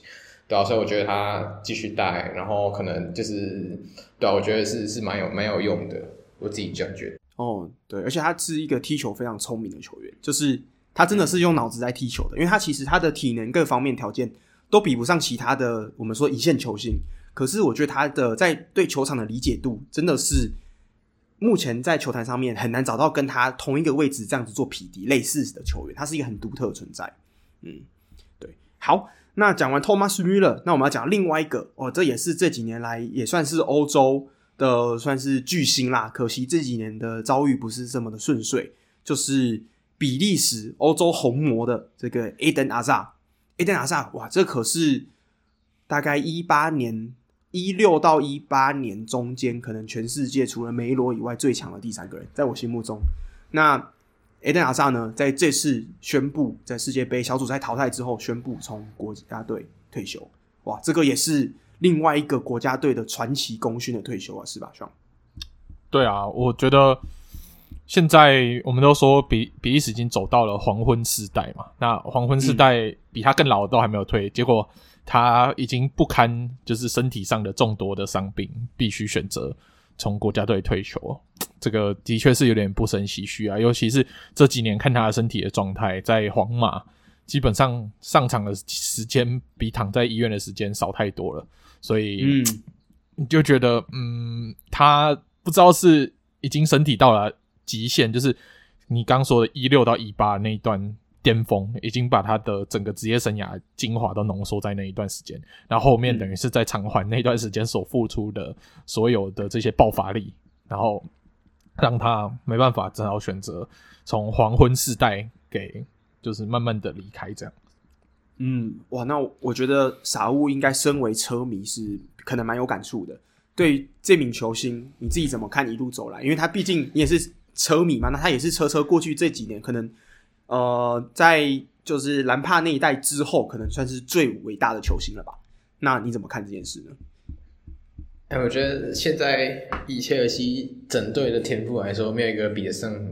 就是以前的阿扎，嗯，完全没有，嗯，对 对，就是他那个天分太高了，就是你完全可以把他当成一个就是核战术的核心去做，就是呃很多球队像我们知道，像海鸥啊，然后现在剩现在利物浦，其实都还是比较偏向团队的足球，嗯，但是以前的切尔西是完全可以把战术核心丢在阿扎身上，嗯，让他去创造很多机会，那像旁边的可能奥斯卡或是啊威廉或是佩佐这些人，他就是。专门去射门，或是专门去带球就好了。然后阿扎就是组组织全场全场的事情，对啊，所以我觉得这个等级是真的是跟 Messi 还有 Ronaldo 是同等级的，对啊，那当然有点可惜啊，因为他离开切尔西的时候，其实我还蛮期待他去，哎，不能说期待，因为他期待人家去皇马，哎哎，期待最喜欢的球队喜欢去皇马，没有没有，就是。没有没有，就是我还是蛮期待他有好的表现，因为我还是因为现在他也来，他也三十出头岁，那我本来以为说他这届是就是他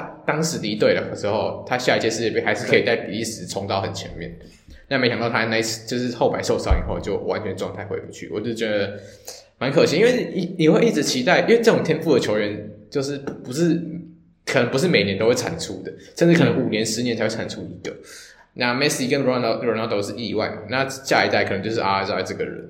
那可惜他真的就是就是就是因伤所困啊！啊，他没办法带比利时再往上走一次，对，就是蛮觉得蛮可惜的。对，嗯，对，真的，原本搞不好在另外一个平行宇宙的阿扎在皇马哦，也打起来那种感觉也不一定，对吧、啊？可是，嗯，反方向来想，诶，如果哈萨那几年没有可能受到伤病所苦，诶，现在这一群皇马小将可能他的发展不会这么自由。就是说，维尼可能真的就被傻物的文章哎这样子没有哎，是我觉得是不是连锁效应啊？就是傻物的文章其实是想要把让维尼起飞，结果没想到连带的影响到阿扎受伤。啊，对，牺牲召唤了，就是召唤了维尼的巅峰，但是牺牲召唤去了 一个人的下坡是另外一个人的上坡。哦，哎呦，所以傻物难道是的恩人？皇马接班恩人？没没有没有没有没有没有，哎哎没有没有，哎哎现在现在那个吧，哎现在皇马是输巴萨，好像西甲现在是这样，对。皇马加油！皇马加油！这段要截图，这这段这个要断章取义一下了吧？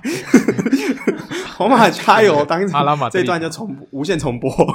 阿拉阿拉马德里，对，阿拉马德里。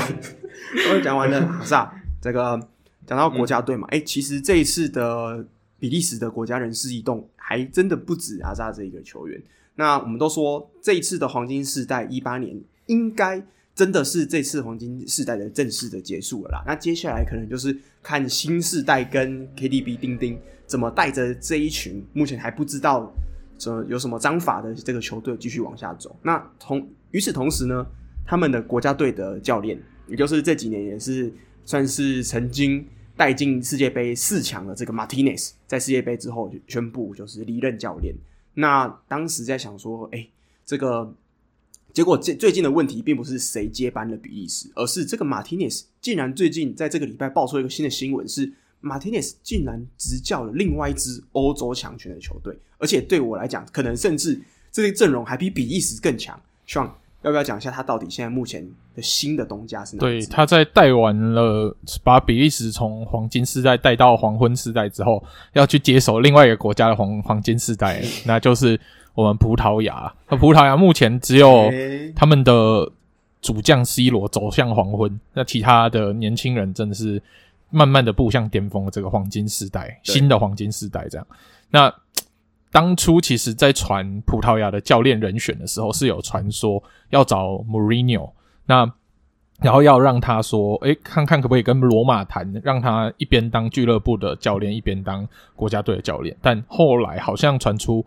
罗马是否决了这样的想法，所以 Mourinho 就没有办法接接棒。这样，那我有看到有人分析说，其实 Mourinho 现在的战术算是在他的，算是在他的一个转型的阶段啊，所以可能接国家队教练也不适合。所以后来种种的考量之下，，Mourinho 就没有担下这份工作。不然，如果 Mourinho 接葡萄牙国家队的教练，这个画面真的会蛮美的啦。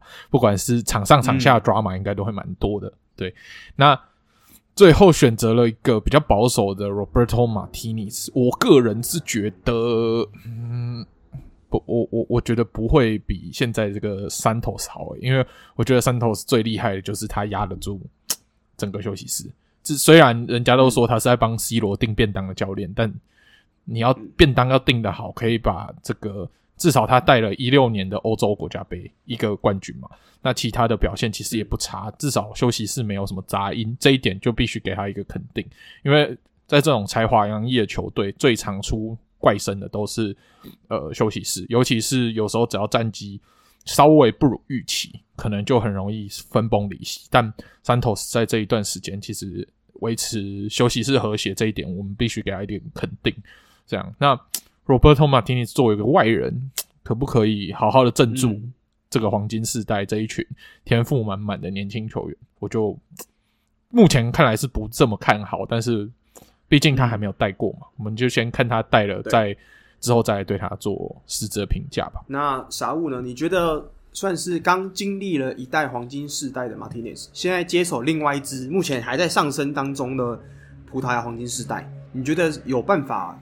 突破之前他在比利时闯不出来的这个。哎，我觉得其实其实先讲葡萄牙，就是我觉得桑托斯下台是必然的，因为我们前面之前聊过，因为就是西班牙示范给你看怎么？打不赢摩纳摩洛哥，但你还没有调整的话，那就代表你只是没有尽到教练职责，那你下台输了下台是合理。那可是我比较好奇是，因为你一六年欧国杯的时候，葡萄牙在四在八强，哎，是葡萄牙还是哦，sorry，在葡萄牙夺了冠军，那。比利时是没有的，对啊，那那那届时其实那届两队的实力可能甚至葡萄牙是更低一点。那你比利时居然打不赢威尔斯，嗯，对，你那时候就已经开始用你的这些战术，然后球员也都比葡萄牙强，那你打不赢威尔斯，那是就是你还选他当总教练也是蛮奇怪的，对啊，虽然我觉得他在管理休息室不知道啊，我觉得可能不会，应该也不会比上头少，虽然他的战术口袋可能比较深，但他可能在休息室没有搞好，而且你看这一代的人也不是那么好搞。就是 Bruno Fernandes，就是刚刚了。我刚刚看发言，就是因为刚刚才踢完曼市德比，然后他发言是说：“哎、欸，我终于感觉这个球队像一支球队。”对，原来他会做这种发言的人，嗯、对他好像在偷偷臭大哥哦，我不知道有没有，但是他就是在偷臭的感觉，对吧、啊？然后，然后 Joao Felix 也不是一个好搞的球员，那你更不用说，可能你中场还有一些在有一些新星也不好搞。那你这些人要怎么把它凝聚成真的像一支球队？那是很很麻烦的事情。然后更更何况 C 罗还没说他退休，对吧？对吧？C 罗这个最大的麻、嗯、不是麻不算麻烦啊，就是他最这是 C 罗最大的 呃挑战，呃呃没有最最声量最大的人啊，这、哦、对声量最大的人，你可以跟他好好沟通啊？对对对，就是这是一个蛮蛮值得讨论的问题。当然就是也是看踢了再说啊，因为再也哦哎再也是会有友谊赛的，那就是再看看后后来后续会发生什么事情。对，嗯，没错，因为接下来我记得三月多的时候就会国家队的世界杯之后的第一次集训，整个欧洲国家应该会陆续的展开。嗯、那这一次的集训呢，也当然是备战接下来的，像是有点像是欧国联啊，或者是接下来的欧洲杯的这个集训，所以就看这一次接下来马蒂内斯到底能不能把这个葡萄牙带出新的感觉。毕竟我们都说葡萄牙其实真的是这个世代可能仅次于法国天赋之高的球队。可是最近这几次大赛都铩羽而归，那我们就想看看，哎、可能接下来他要怎么应对后期 C 罗时代，甚至 C 罗还在阵中的时候，他要怎么调配这些人？就是说，哎、他会不会又像是在曼联时期一样，哎、，C 罗跟其他队友感觉好像有点战术不太配合那种感觉之类的，我觉得可以观察一下。好，那我们讲完了这次的这礼拜的大新闻之后，我们就可以来讲一下。转会新闻了，那刚好从今年的一月一号开始到一月底呢，就是足球五大联赛的转会市场的这段期间。那这次呢，其实有几个我觉得还蛮重要的转会可以跟大家来分享。那第一个当然就是，当然是足坛 GOAT 之一的 C 罗的转会了。像 C 罗这次最近离开了曼联之后，终于找到新东家。那这次他选择了谁呢？对，他已经把天赋带到。南南南非吗？哎、欸，不是啊，沙乌地阿拉伯。对 对对，我是南非。对，虽然他一直以为沙乌地阿拉伯在南非啊。对，这还蛮好笑的。对，他已经他把他带到沙乌地阿拉伯，应该是最有最强的一支球队，嗯、叫做什么 Al Nassr 胜对 Al Nassr 亚利雅得胜利者是不是？对对对，那这支球队其实蛮有野心的。听说他签一下 C 罗以后，打算。打造出一个算是亚足联的养老院的概念，就是把这些欧洲的准备退休的球员，叫他们说：“哎，你如果想退休，不一定要去 MLS，也可以来我这里，我再让你在亚足联踢亚冠，可以踢得轻轻松松这样，然后组一个明星队，让这些有钱的沙乌地阿拉伯人看球看得很爽。”那 C 罗转去，听说他的年薪是就是总薪水应该可以达到两亿欧元，他是。砸重金把他绑下来，这样哇，嗯，两亿耶，这不是转会费，这是薪水，这很可怕。对，因为反正他们就产石油嘛，那个钱对他们来说是视为无物啊。嗯，对。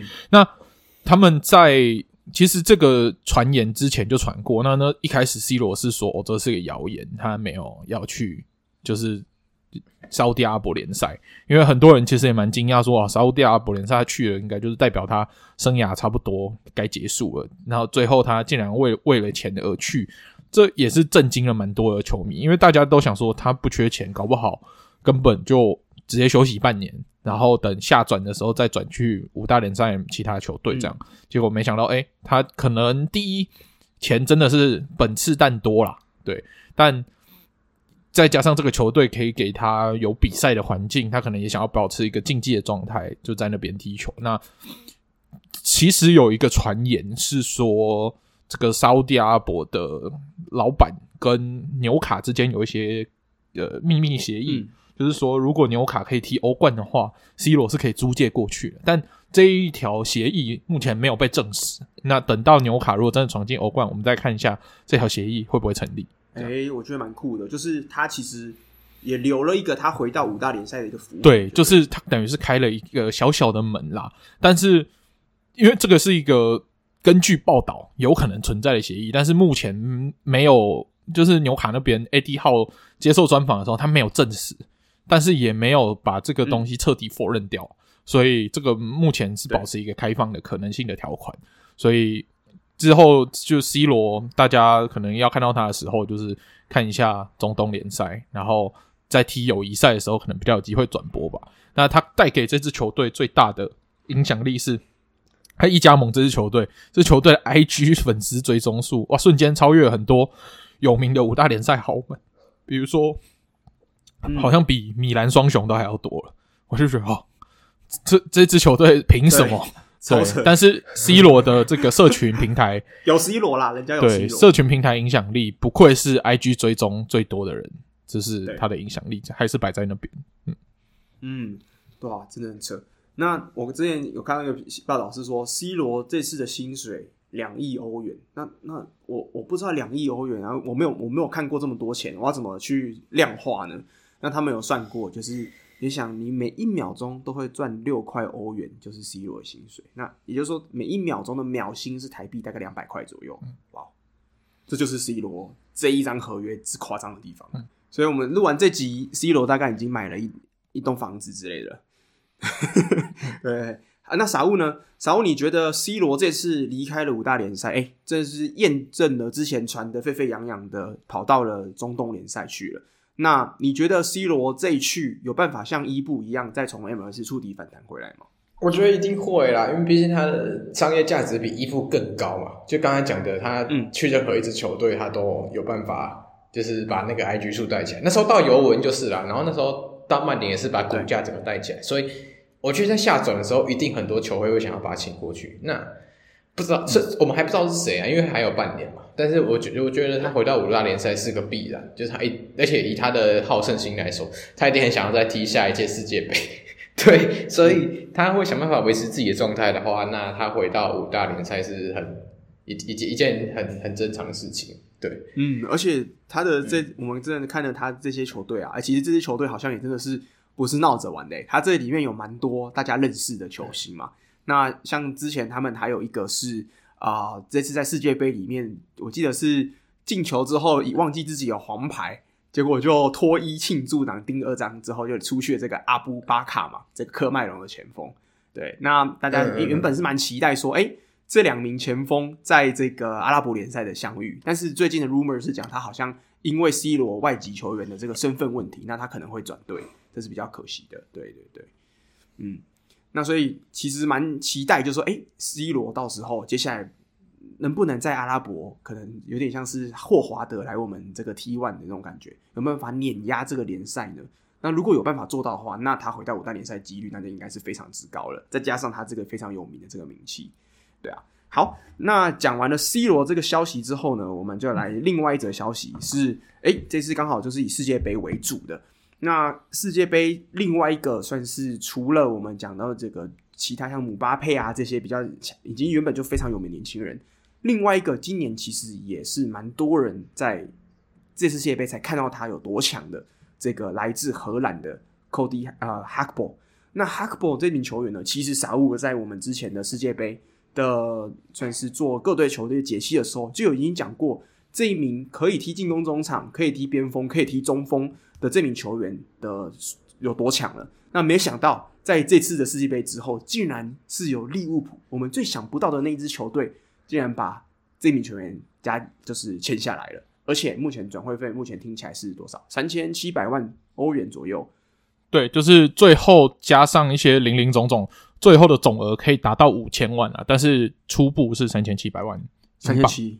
那像你觉得这个？这笔 deal 漂亮吗？呃，我觉得这个 deal 非常漂亮。第一个重点是，哈克波以前在就是这个 Here We Go 之前，完全没有传过利物浦，每次传的都是曼联，完全没有啊，对都是曼联啊，因为有滕哈格嘛。每次传的都是曼联，所以其实连曼联球迷大家都以为他要去曼联，嗯、尤其是那个时候在，反正他那时候的 Facebook 还有 IG po 文，超级多曼联球迷一直在欢迎他，在东转的时候赶快降临老特拉福德，结果没想到一去。一去到呃利物浦以后，他们下面这些就被考古出来，一片尴尬这样子。这是这个抢人抢的太不留情了吧？对，这真的是没有完全没有预料到，但是我觉得它的好处是它在前场的这个多功能角色了，因为你我们也知道利物浦就是一支很痛的球队，所以你要买左边锋、右边锋、中锋，这个都不对啊！你就是买一个都可以踢的，你因为你不随时都不知道哪边不知道哪个位置会受伤。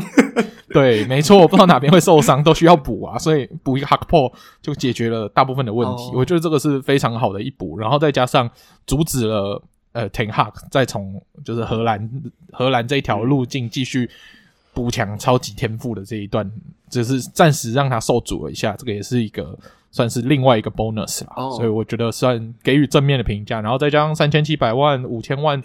的这个价钱算是相对合理的，所以我觉得利物浦补的算漂亮。但接下来就要解决我们中场的深度跟接班的问题。那至于东转会不会再花钱，我们就继续观察下去，还是会把钱省到下转，这一口气花出来，留给那个男人嘛？留给那个男人。嗯、那傻物哈克波应该也是我们都是听了你的算是推坑之后才正式认识这名球员的了。那你觉得他离开荷甲这个算是？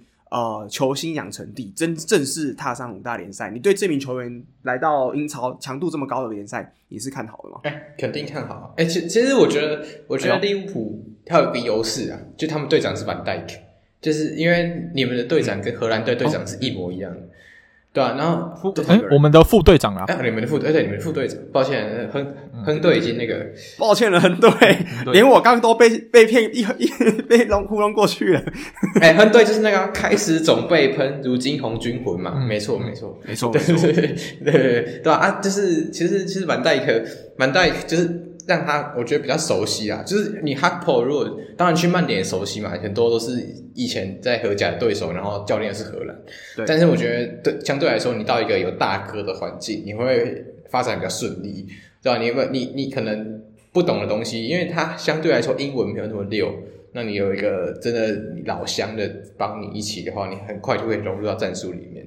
对，然后我我我自己觉得，就是刚刚才上讲，就是各个位置都可以踢，这是真的蛮重要一点。像今天现在在踢的 Gakpo 就踢在中锋位，嗯，对啊，就是蛮蛮特别的一个点，对啊，就是 Gakpo 我觉得五五千万真的算很便宜啊，因为你毕竟你听等一下一些人转会，我觉得哇，那这这么有天赋的人只要五千万，那后面的人是为什么要这么贵？对啊，对啊，对啊，所以我觉得是一个合理的投资啊。虽然你不会说就像。达达尔文这么期待，就是期待他的 level 是这么高，但是我觉得相对来说就是一个很好用的，好用，然后可能有机会成为明星的人，那就对利物浦来说就赚到了，对啊，对啊，对。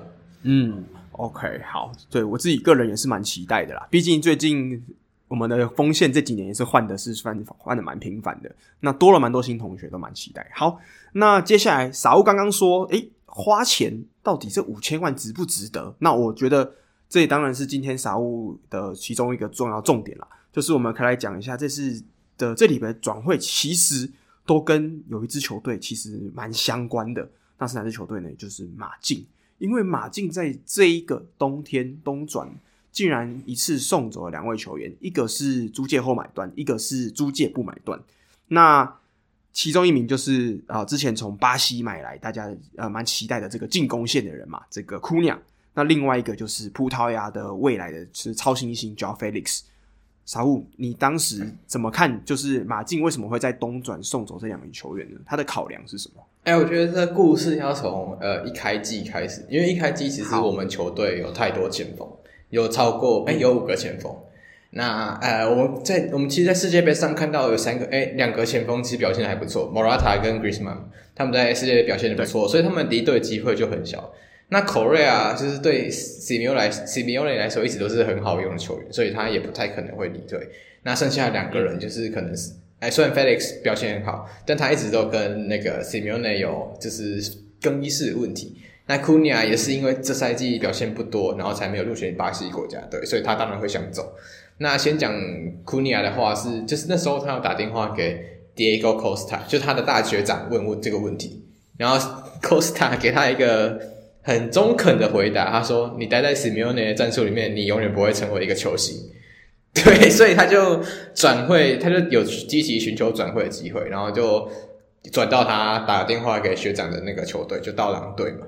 然后一开始其实狼队谈的是菲利佩加呃库尼亚要五千万，但我不知道为什么到最后谈一谈变成就是库尼亚租借，有踢超过三场的话就直接正式买断，然后就付五千万欧元给马竞。对，然后现在库尼亚也上场过三场，就那就是马竞已经赚了五千万这样。那其实这一系列操作其实也是蛮 Simeone 风格啦，就是他如果没有很，他如果没有用的很习惯前锋，他通常都会尽快把它射出。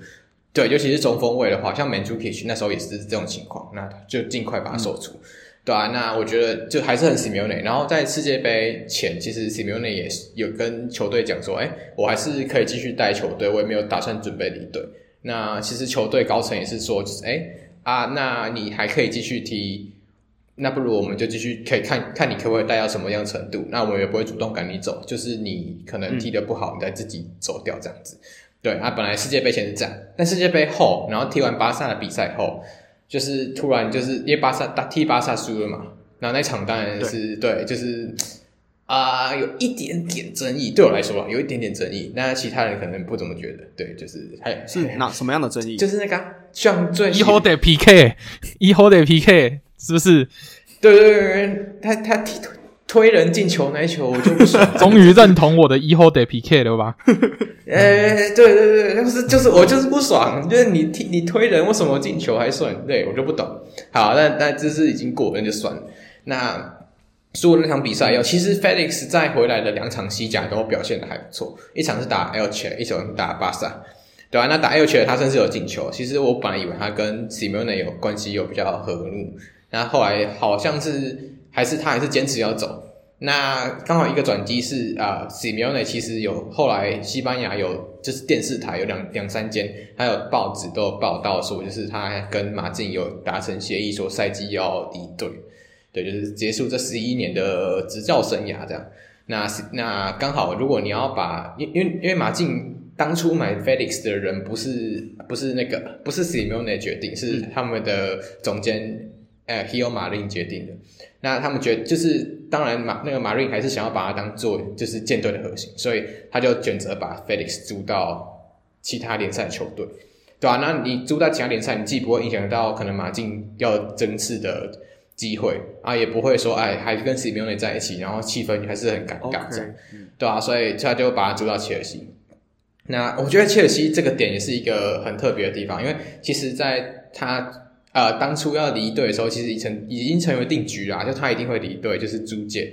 但是他租借本来是会谈是曼联跟兵工厂这样，嗯、那曼联跟兵工厂分别是开五百万跟三百五十万，对啊，那那时候大家觉得，哎、欸，租半季，然后因为你还是会把它收回去，啊，也不会付买断条约嘛，那你这样是蛮合理的价钱，就是三百万五百万也还好，小贵一点，但是不会太太夸张。那没想到到最后弹出来，哎，切尔西突然冒出来说：“哎，我要我要 Felix 啊，Felix 就被一千一百万租走啊！对对对，就是连连对，就是我我觉得这个这个价钱大家可以想看看，就是一千一百万大概就是呃，而且是主角一千一百万大概是德甲可能一个中等的球星在德甲里面转会的价钱。对对对，像那个那时候那个。对对，然后 Patrick Schick 那时候转会也是大概是一千多万附近就转会了。那对对对，然后我然后可能在意甲一千万也是也也算有点高，对啊，那你说一千万拿去租一个球员，是不是有点太奢侈？就是我自己觉得，我自己觉得有点奢侈啊，对啊，对啊，对啊。但是呃，切尔西会这样谈也不是没有原因，因为对，其实切尔西这支球队跟马竞有很好的关系嘛，就是在以前到现在都还算。关系合合作还不错，对，虽然球员可能来来去去，但是合作都还蛮蛮不错的啊。另外是切尔西实在是也没有选择，就他市场上有天分，然后有机会改变比赛的人也不多。因为你说要高中锋，如果是 Luuk de Jong 这种类型，或是 Weghorst 前面提到的 Weghorst，那这这种是不是就是你知道他有办法进球，但是他没有办法去创造一场比赛？就是现在切尔西缺乏的是创造比赛，嗯、很多中场创造比赛能力他是没办法做出来，所以他选择住菲利克斯是蛮正常一件事情。那其实第一场比赛在菲利克斯前五十八分钟，我们也看到，其实他对整个进攻线的活络度是是这赛季没有看过的，对啊对啊对啊对啊。那是不是就是租这点，我是觉得没有问题。但是租贵了，我觉得是蛮夸，就是真的是贵太多了。因为你说 只有半季没有买断，然后甚至菲利斯租借的原因是因为我想要跟球队续约到二零二七年，那你完全就是被当棋子耍的感觉。对，但是租借租借的点是没有问题，但是我觉得租借你在租借的上面花太多钱，还有还有还有花就是耗费太多东西，对啊对啊对啊，就是你这个东西可以。虽然不能租到更好，但是我觉得你应该去想办法讨价还价，而不是说，哎，我就是要这样子。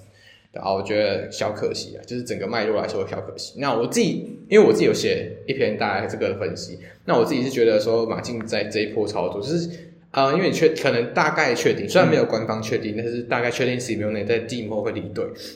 那你就把趁现在把就是这半季把 Felix 跟 Simone 分开，那两个人都好好的。享受那个就是比赛的氛围，我觉得很就很好。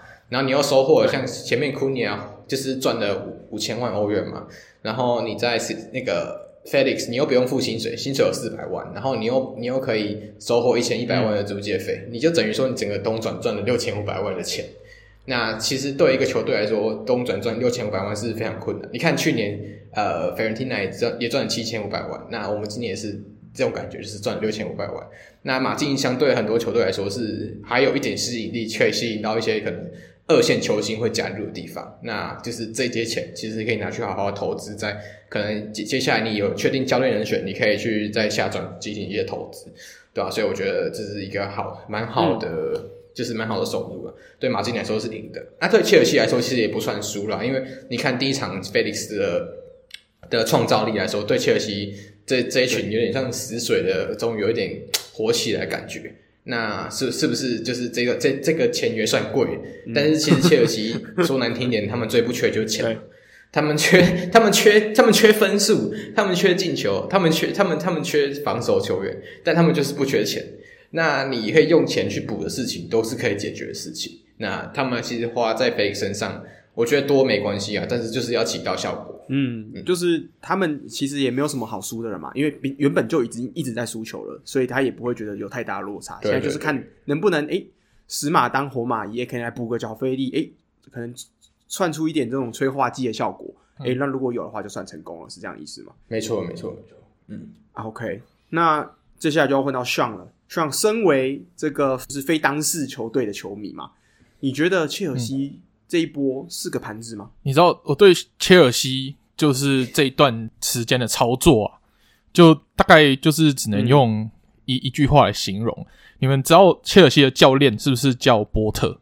对，对吧？那你知道哈利波特是不是有七集？有。那你知道七集的就是这个书名啊，联合起来会变成一句话或什么话吗？什么话？就会变成哈哈哈哈哈哈哈哈，就是这样。我对于他们这一段时间的操作就是这个评语而已。哇哇，起承转合哎，这个梗很深诶，这梗蛮很深，看得很开心啊。嗯，对，看得很开心哎，哇，这身为身为非当事者看得很开心啊。那其实这这件事情就是小飞来的时候，其实跟傻物讲的，其实大家也是有这样的感觉嘛，就诶会不会需要在冬转的时候多一点东西出来？不然最近的切尔西其实战绩是没有起伏的。大家还有人戏称说，那为什么当初把图口炒鱿鱼？现在反正波特带的是更烂的。那就在这一场比赛，傻物刚刚点到这个时间点，五十八分钟，五十八分钟之后，为什么傻物只有说贾菲里踢了五十八分钟的好球呢？那是因为他在五十八分钟之后，就因为在一次的算是防守之中，他那个脚可能没有收好，他就踢到对方的球员，那就被领了一张红牌。那要禁赛三场，也就是说，他接下来要为切尔西在英超的赛场上上场之后，可能会是接近一个接近一个月以后了。对，二月十一号，嗯，二月对。那像你觉得这件事情又会带为了这一笔交易案带来什么样的变化吗？我只能说，就是不管 Joao Felix 多有天赋，然后对于车车能有多少的改变？嗯，能上场的好球员才是好球员。对，所以我只能，因为他这种冲动，其实有点类似达尔文的冲动啊。但这两个人呢？啊，我们也不是没看过啦。对，这两个人的共同特色就是都是本菲卡出来的，都喜欢红色，所以本菲卡踢踢英超可能都是 诶、欸、觉得说我就是喜欢红色怎么样？那达尔文比较极端，他已经选了红色的球队，哦，但是他又想要看到更多的红色，所以连牌都要拿红色。嗯，哇，那这样恩佐我很担心诶，恩佐会不会加入其他红色的球队啊？嗯嗯嗯嗯，也也是有可能，不好说。是哦。OK，、嗯、所以切尔西 OK，所以站在傻物来讲，其实因为你两支球队的这个你都有参与在其中嘛，马竞跟切尔西。那对马竞来讲这件事情，诶、欸，如果你成功把未来这个超新星留到二零二七年续约了，那你在这次的东转又收入了六千万欧元，以这样子东转的价格是非常多。那其实接下来之后再下转，诶、欸，搞不好还有办法再操作。那之后可能实力又开始进的，所以感觉好像以身为马。傻物的角度来讲，其实这并不是什么像我们大家想说的，就是哎、欸、呃，或者说很盘啊，或是会觉得很看衰的感觉，可能有不同的角度。对，好，那我们讲完了这个角菲利的这个转会之后，我们就接下来进到下一个转会。那下一个转会呢，哎、欸，蛮特别的，是之前也算是 Francisco 我们另外一个隐藏主持人的一个算是预言成功吧。那个时候大家还记得在。呃，八强赛的时候，阿根廷打荷兰队，在最后九十分钟的时候，这个荷兰队摆出了一个非常绝妙的一个自由球定位球的一个战术，那就 就让这个 v e c h o r s e 这名球员呢，最后算是绝平了阿根廷，把整场比赛拖进了延长赛，最后踢到点球。那这名球员当时其实 Francisco 就有说，哦，这个他当时呢，他原本是狼堡之后到伯恩利的球员嘛，那最后辗转的租借到了土超。那当时他就说，土超就是这些有点好像为过气的球员，或者是一些比较年纪大的球员的回春的地方。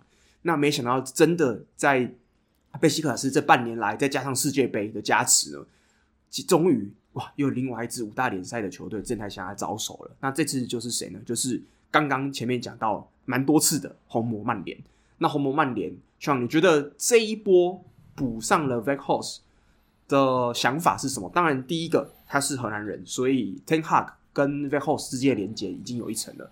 那第二个是现在的曼联，大家有没有人在好奇说，诶，如果你选择了 Weghorst，那为什么不要用 Luuk de Jong？这两名球员看起来好像是风格蛮相似的球员呢？那你怎么看这一次的这个算是半年的租借的转会？我我觉得他让 Weghorst 来就是增加一个战术能够运用的人选，这样。因为我们都看到了他他在踢阿根廷那一场，还有之前他在狼堡的比赛，哇，他这个身体素质啊、投球能力啊，甚至脚下的能力都有一点可以去执行这种定位球的战术，这样子，这种阵地战可以解决一些问题。那对，那至于推荐 de Jong 的那个人呢，是范巴斯滕。那他的话呢，你当然听听就好了。为什么呢？因为他现在是他不是传奇吗？PSV 的，诶，应该是体育体育总监还是教练？对，T P S V 的高层这样。Oh. 那 de Jong 现在也是在 P S V 啦，所以他等于是在推销自家球员，然后为自家卖瓜自卖。没错没错，有点在为自己的自家球员抱不平。所以就是说啊，我们家 P S V 有一个不错的选择啊，你为什么要选一个土超的？这样子是不是有点不公平？虽然小抱怨啊，就是觉得说啊，我大范巴斯滕怎么会推销不了我的球员呢？对，那年纪上来说。Weghorst 也比 Luuk de Jong 更有优势，毕竟年轻了两岁。那身高上，他比 Luuk de Jong 又高了快十公分。嗯、那所以你要用，你当然是选一个比较年轻，然后身材又更好的嘛。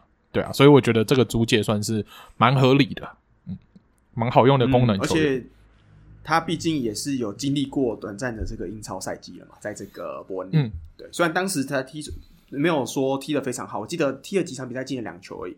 不过到了贝西克塔斯就完全换了一个人。嗯对啊，那傻物最近的曼联其实感觉好像可以感觉这支球队正在做出某种改变诶，就是他们好像慢慢自从跟 C 罗算是做了一个事件的结束分手之后，这支球队最近的战况是一跃而上，甚至他现在风头好像都有点抢过之前我们讲过的，可能像曼城啊或是兵工厂这样的球队。然后最近目前在最近这场德比结束之后，他的排名已经来到了英超第三。你觉得这支球队目前已经真的往滕哈格的方向走了吗？那这这个往再往下，是不是曼联有可能再重回重返荣耀呢？哎、欸，我觉得曼联真的是不会愧对他曼彻斯特的第一个字，他这是慢慢来。就是他从季，现在每个人都跟我玩长头丝就对了。他是从季初，就是我们看到出 Brighton 的四比零，然后还有输一队的三比零，然后突然就开始赢球，然后慢慢有就是回到正轨。所以虽然很多，就是他他弃用了马怪尔跟 C 罗嘛，嗯，但他整队就是说有时候突然有伤兵问题，但他整队。上去就是那个那那一碗菜，就他就是就是呃，虽然很多人那时候说哦哦累奥是不是是不是是不是有点可惜？然后我们那时候还在笑什么 ten hug 是不是会变 nine hug eight hug，嗯、就是下课下课指数嘛。对。但他后来发现他真的是有在为这些球队着想，然后再打造他所需要的人。虽然我们觉得说，哎、欸、，Anthony 还有呃 Casemiro 或是可能 Ericsson 这些人买的都好像有点贵了，嗯，然后甚至呃，可是。你看看，就是这些人现在在场上他的作用。你看卡斯梅罗在这几场都是真的都是好强，他是就是只能说，呃，某一支球队出来的没有没有太烂的球员，嗯，对吧？那就是像你看 Varane，Varane 在健康的时候也在曼联是踢得非常好。那 Varane，然后加上呃卡斯梅罗，然后再加上现在中轴线上的很状态火烫的 Rashford。对啊，你看今天这场曼市德比又进了一球关键的进球。对，那是不是这这场这这这条稳定的中轴线对曼联来说，可能在接下来要争争就是保四，甚至到争争看有没有机会争冠的路上，是有一点点机会的，对吧？然后虽然然后像提到刚才说溢价买的 Anthony，虽然就是他真的溢价。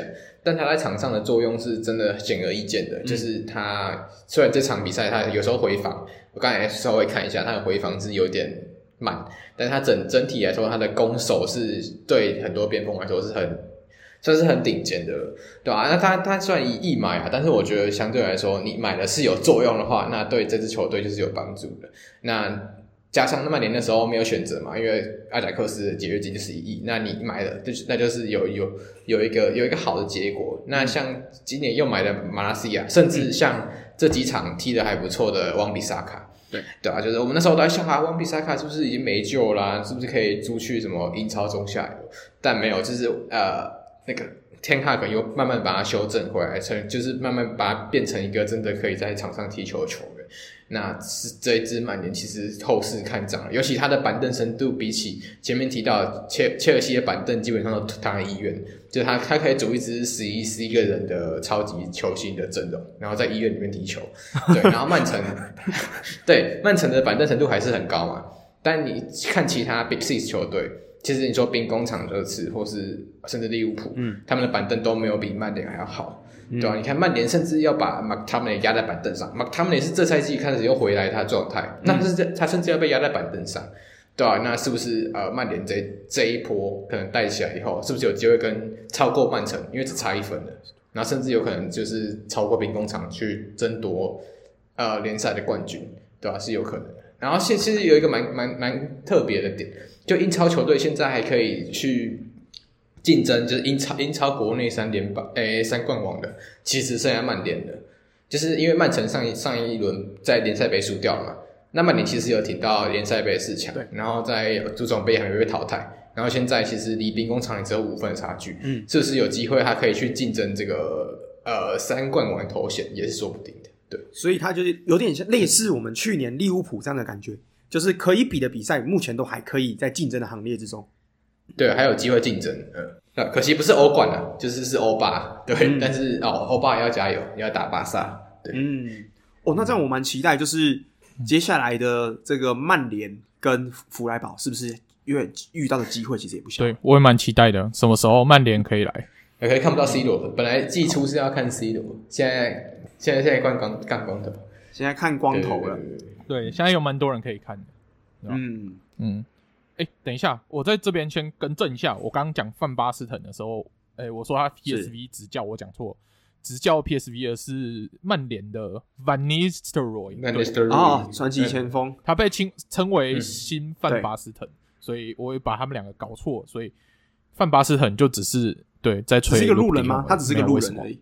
对，对，而且他明明就是阿贾出来的，他吹什么 PSV 的呢？我也是 OK OK，可 以可以，及时刊位，第一次在节目里面及时刊物啊，及时刊物啊，及时刊物，没错，这个 safe 比 Martinez 那个还要 clutch，对，直接一个 safe，所以我也可以像 Martinez 一样把那个金手套放在就是跟人家沟通的地方，没关系，我们是，你现在把麦克风放在那边就，没关系，我们不需要这段的 ASMR，我觉得不需要，OK，好。那接下来我们讲了就是几个重要的转会啊，那我们这边呢，其实还是有帮傻物私心准备几个，我们觉得傻物应该是蛮有东西可以讲的。那什么呢？例如说，傻物今年其实，在西甲除了马竞以外，他最喜欢的球队，他之前都讲过好几次了，应该是皇家贝蒂斯嘛。那皇家贝蒂斯他之前也写了一篇文章，介绍这整支球队的赛季的这个阵容。那其中呢，边位他之其之中就有稍微琢磨到这个 Alex Moreno。那 Alex Moreno 在这个冬转，诶，竟然就转到了目前在来自这个 Good Evening 执教的这个 SNV 啦。那傻物当时其实是对这个转会蛮有兴趣的。那傻物你怎么看？就是从这个艾美丽来了 SNV 之后，诶，陆陆续续找来几个可能西甲可能符合他所不知道是不是符合他使用说明书的球员，但是好像有意想要把。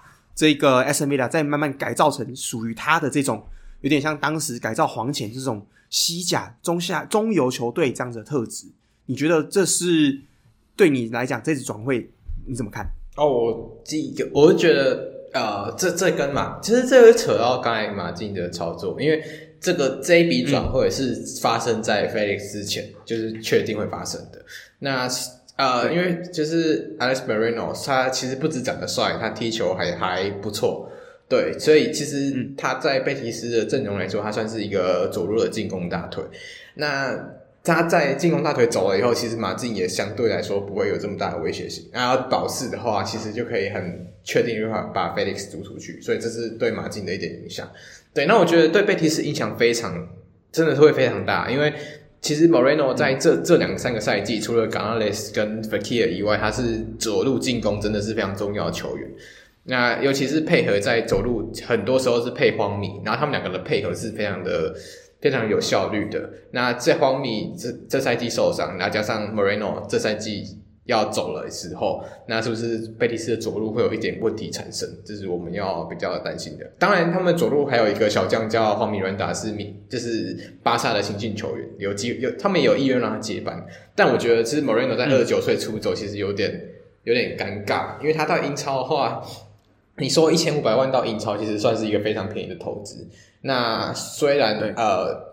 阿斯顿维拉有很多就是边后左边后卫嘛，然后还有一个很有名就是卢卡斯汀，他也在阿斯顿维拉踢左后卫。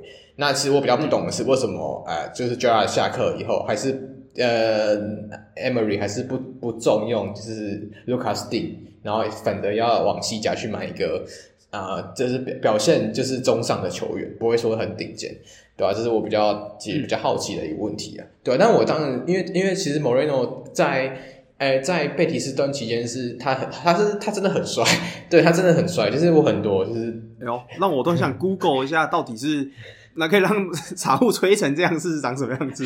哎，他真的很帅，因为他他眼睛很漂亮，对他真的很帅，然后他是很多就是迷妹会去特别看他的 IG，对啊，就是他在离开，其实这这间球队他也待了一段时间嘛，嗯、其实很多球迷还是蛮不舍，对吧、啊？所以我觉得他走，虽然他可能想要挑战更高的呃。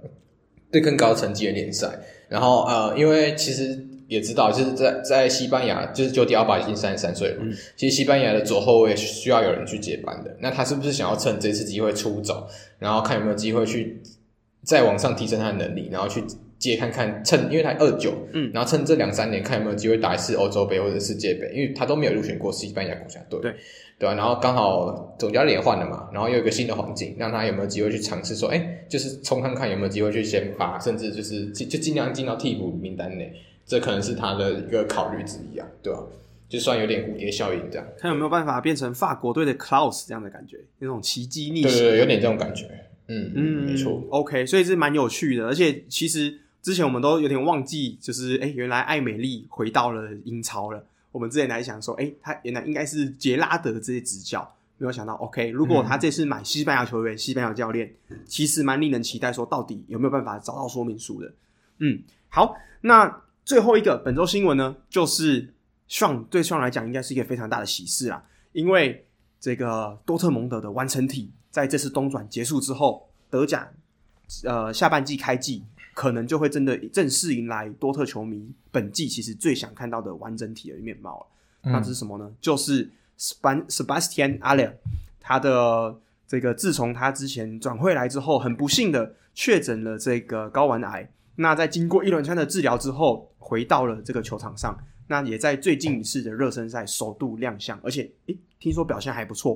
所以，Sean 怎么看？你觉得现在对多特是不是要重回前四更有信心？我觉得对啦，就是我们上半季其实表现会有点起伏，是常在进攻的时候找不到那个终结点。那因为毕竟都是年轻人嘛，那年轻人的话，他爆发力会有，但是这个稳定度始终不足。那有他在我们的进攻线上，一定是这个最稳定的一个点。那但是毕竟他是大病刚回来，我也不能期待说他刚回来就有多么高效率的贡献。尤其是我们看他踢巴塞尔，虽然他帽子戏法，但毕竟那是一个友谊赛，踢好玩的就。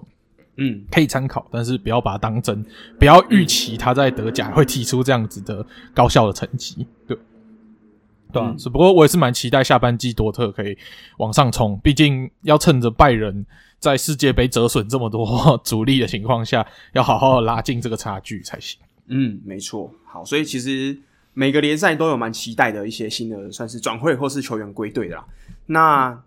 这礼拜的新闻总结好像差不多到这边，对不对？我们好像没有漏掉其他东西了，还是你们有没有什么想要补充的东西？因为冬转还很久，就是还有两个礼拜才会关闭啊，所以之后这些转会的消息，我们还会在之后的节目慢慢跟大家更新。对，哇，我们今天节目也是讲了算大补包啦，讲了几乎世界杯之后，我们觉得大概比较重点的转会，大概都陆陆续续有带到过。那。目前的话，比赛呢？比赛有有想需要想要讲比赛的吗？没有，我觉得比赛我们最近就是进入一个比较足球的，算是冷冷感期嘛。但是我们现在正在慢慢的点燃我们人对于足球的热情啊，重回来了。对，我是非常期待，就是在德甲回来，就是呃回归下半季之后，五大联赛就正式全开。没错，没错。那蛮期待接下来的变化是什么？因为其实目前各个联赛的前四名，除了发甲以外。其实都竞争真的还蛮激烈的。其实法甲本身也是竞争很激烈啊，像是呃，像是这个马赛啊、呃、马赛啊、朗斯啊这些球队，其实分数是咬得非常紧的。那后面可能还有里昂紧追在后，这样子，对啊。所以其实每支联赛都是令人非常期待。那这个刚刚讲到 Sebastian Haller 他的回归，其实是让我最期待，因为其实今年我们看到，其实在场上的时候是 Modeste 嘛。那 Modeste 真正的完全体，应该就是我们想要看到哈伦应该想要是表现出来的样子。Modeste 完全体不是那个吗？Mats Hummels 吗？哦，Mats Hummels 对，对，我们的最强后卫，嗯、世界级的后卫，没错。非常感谢 Saul 这个礼拜又回来，这世界杯之后又回来帮我们一起聊聊这次的转会。那也 Saul 最近其实文章也传出了嘛，像是一个是。呃，找 Felix 的，那陆陆续续可能还有他其他蛮多文章可以出，所以大家欢迎去关注一下他的这个 IG 账号，叫做马料专家。那他的运动世界的文章 Saul Attali 也是非常欢迎大家去支持一下的。对，好，那我们这个礼拜的节目就先到这边啦。好，那我们就下个礼拜再见喽，拜拜，拜拜，拜拜。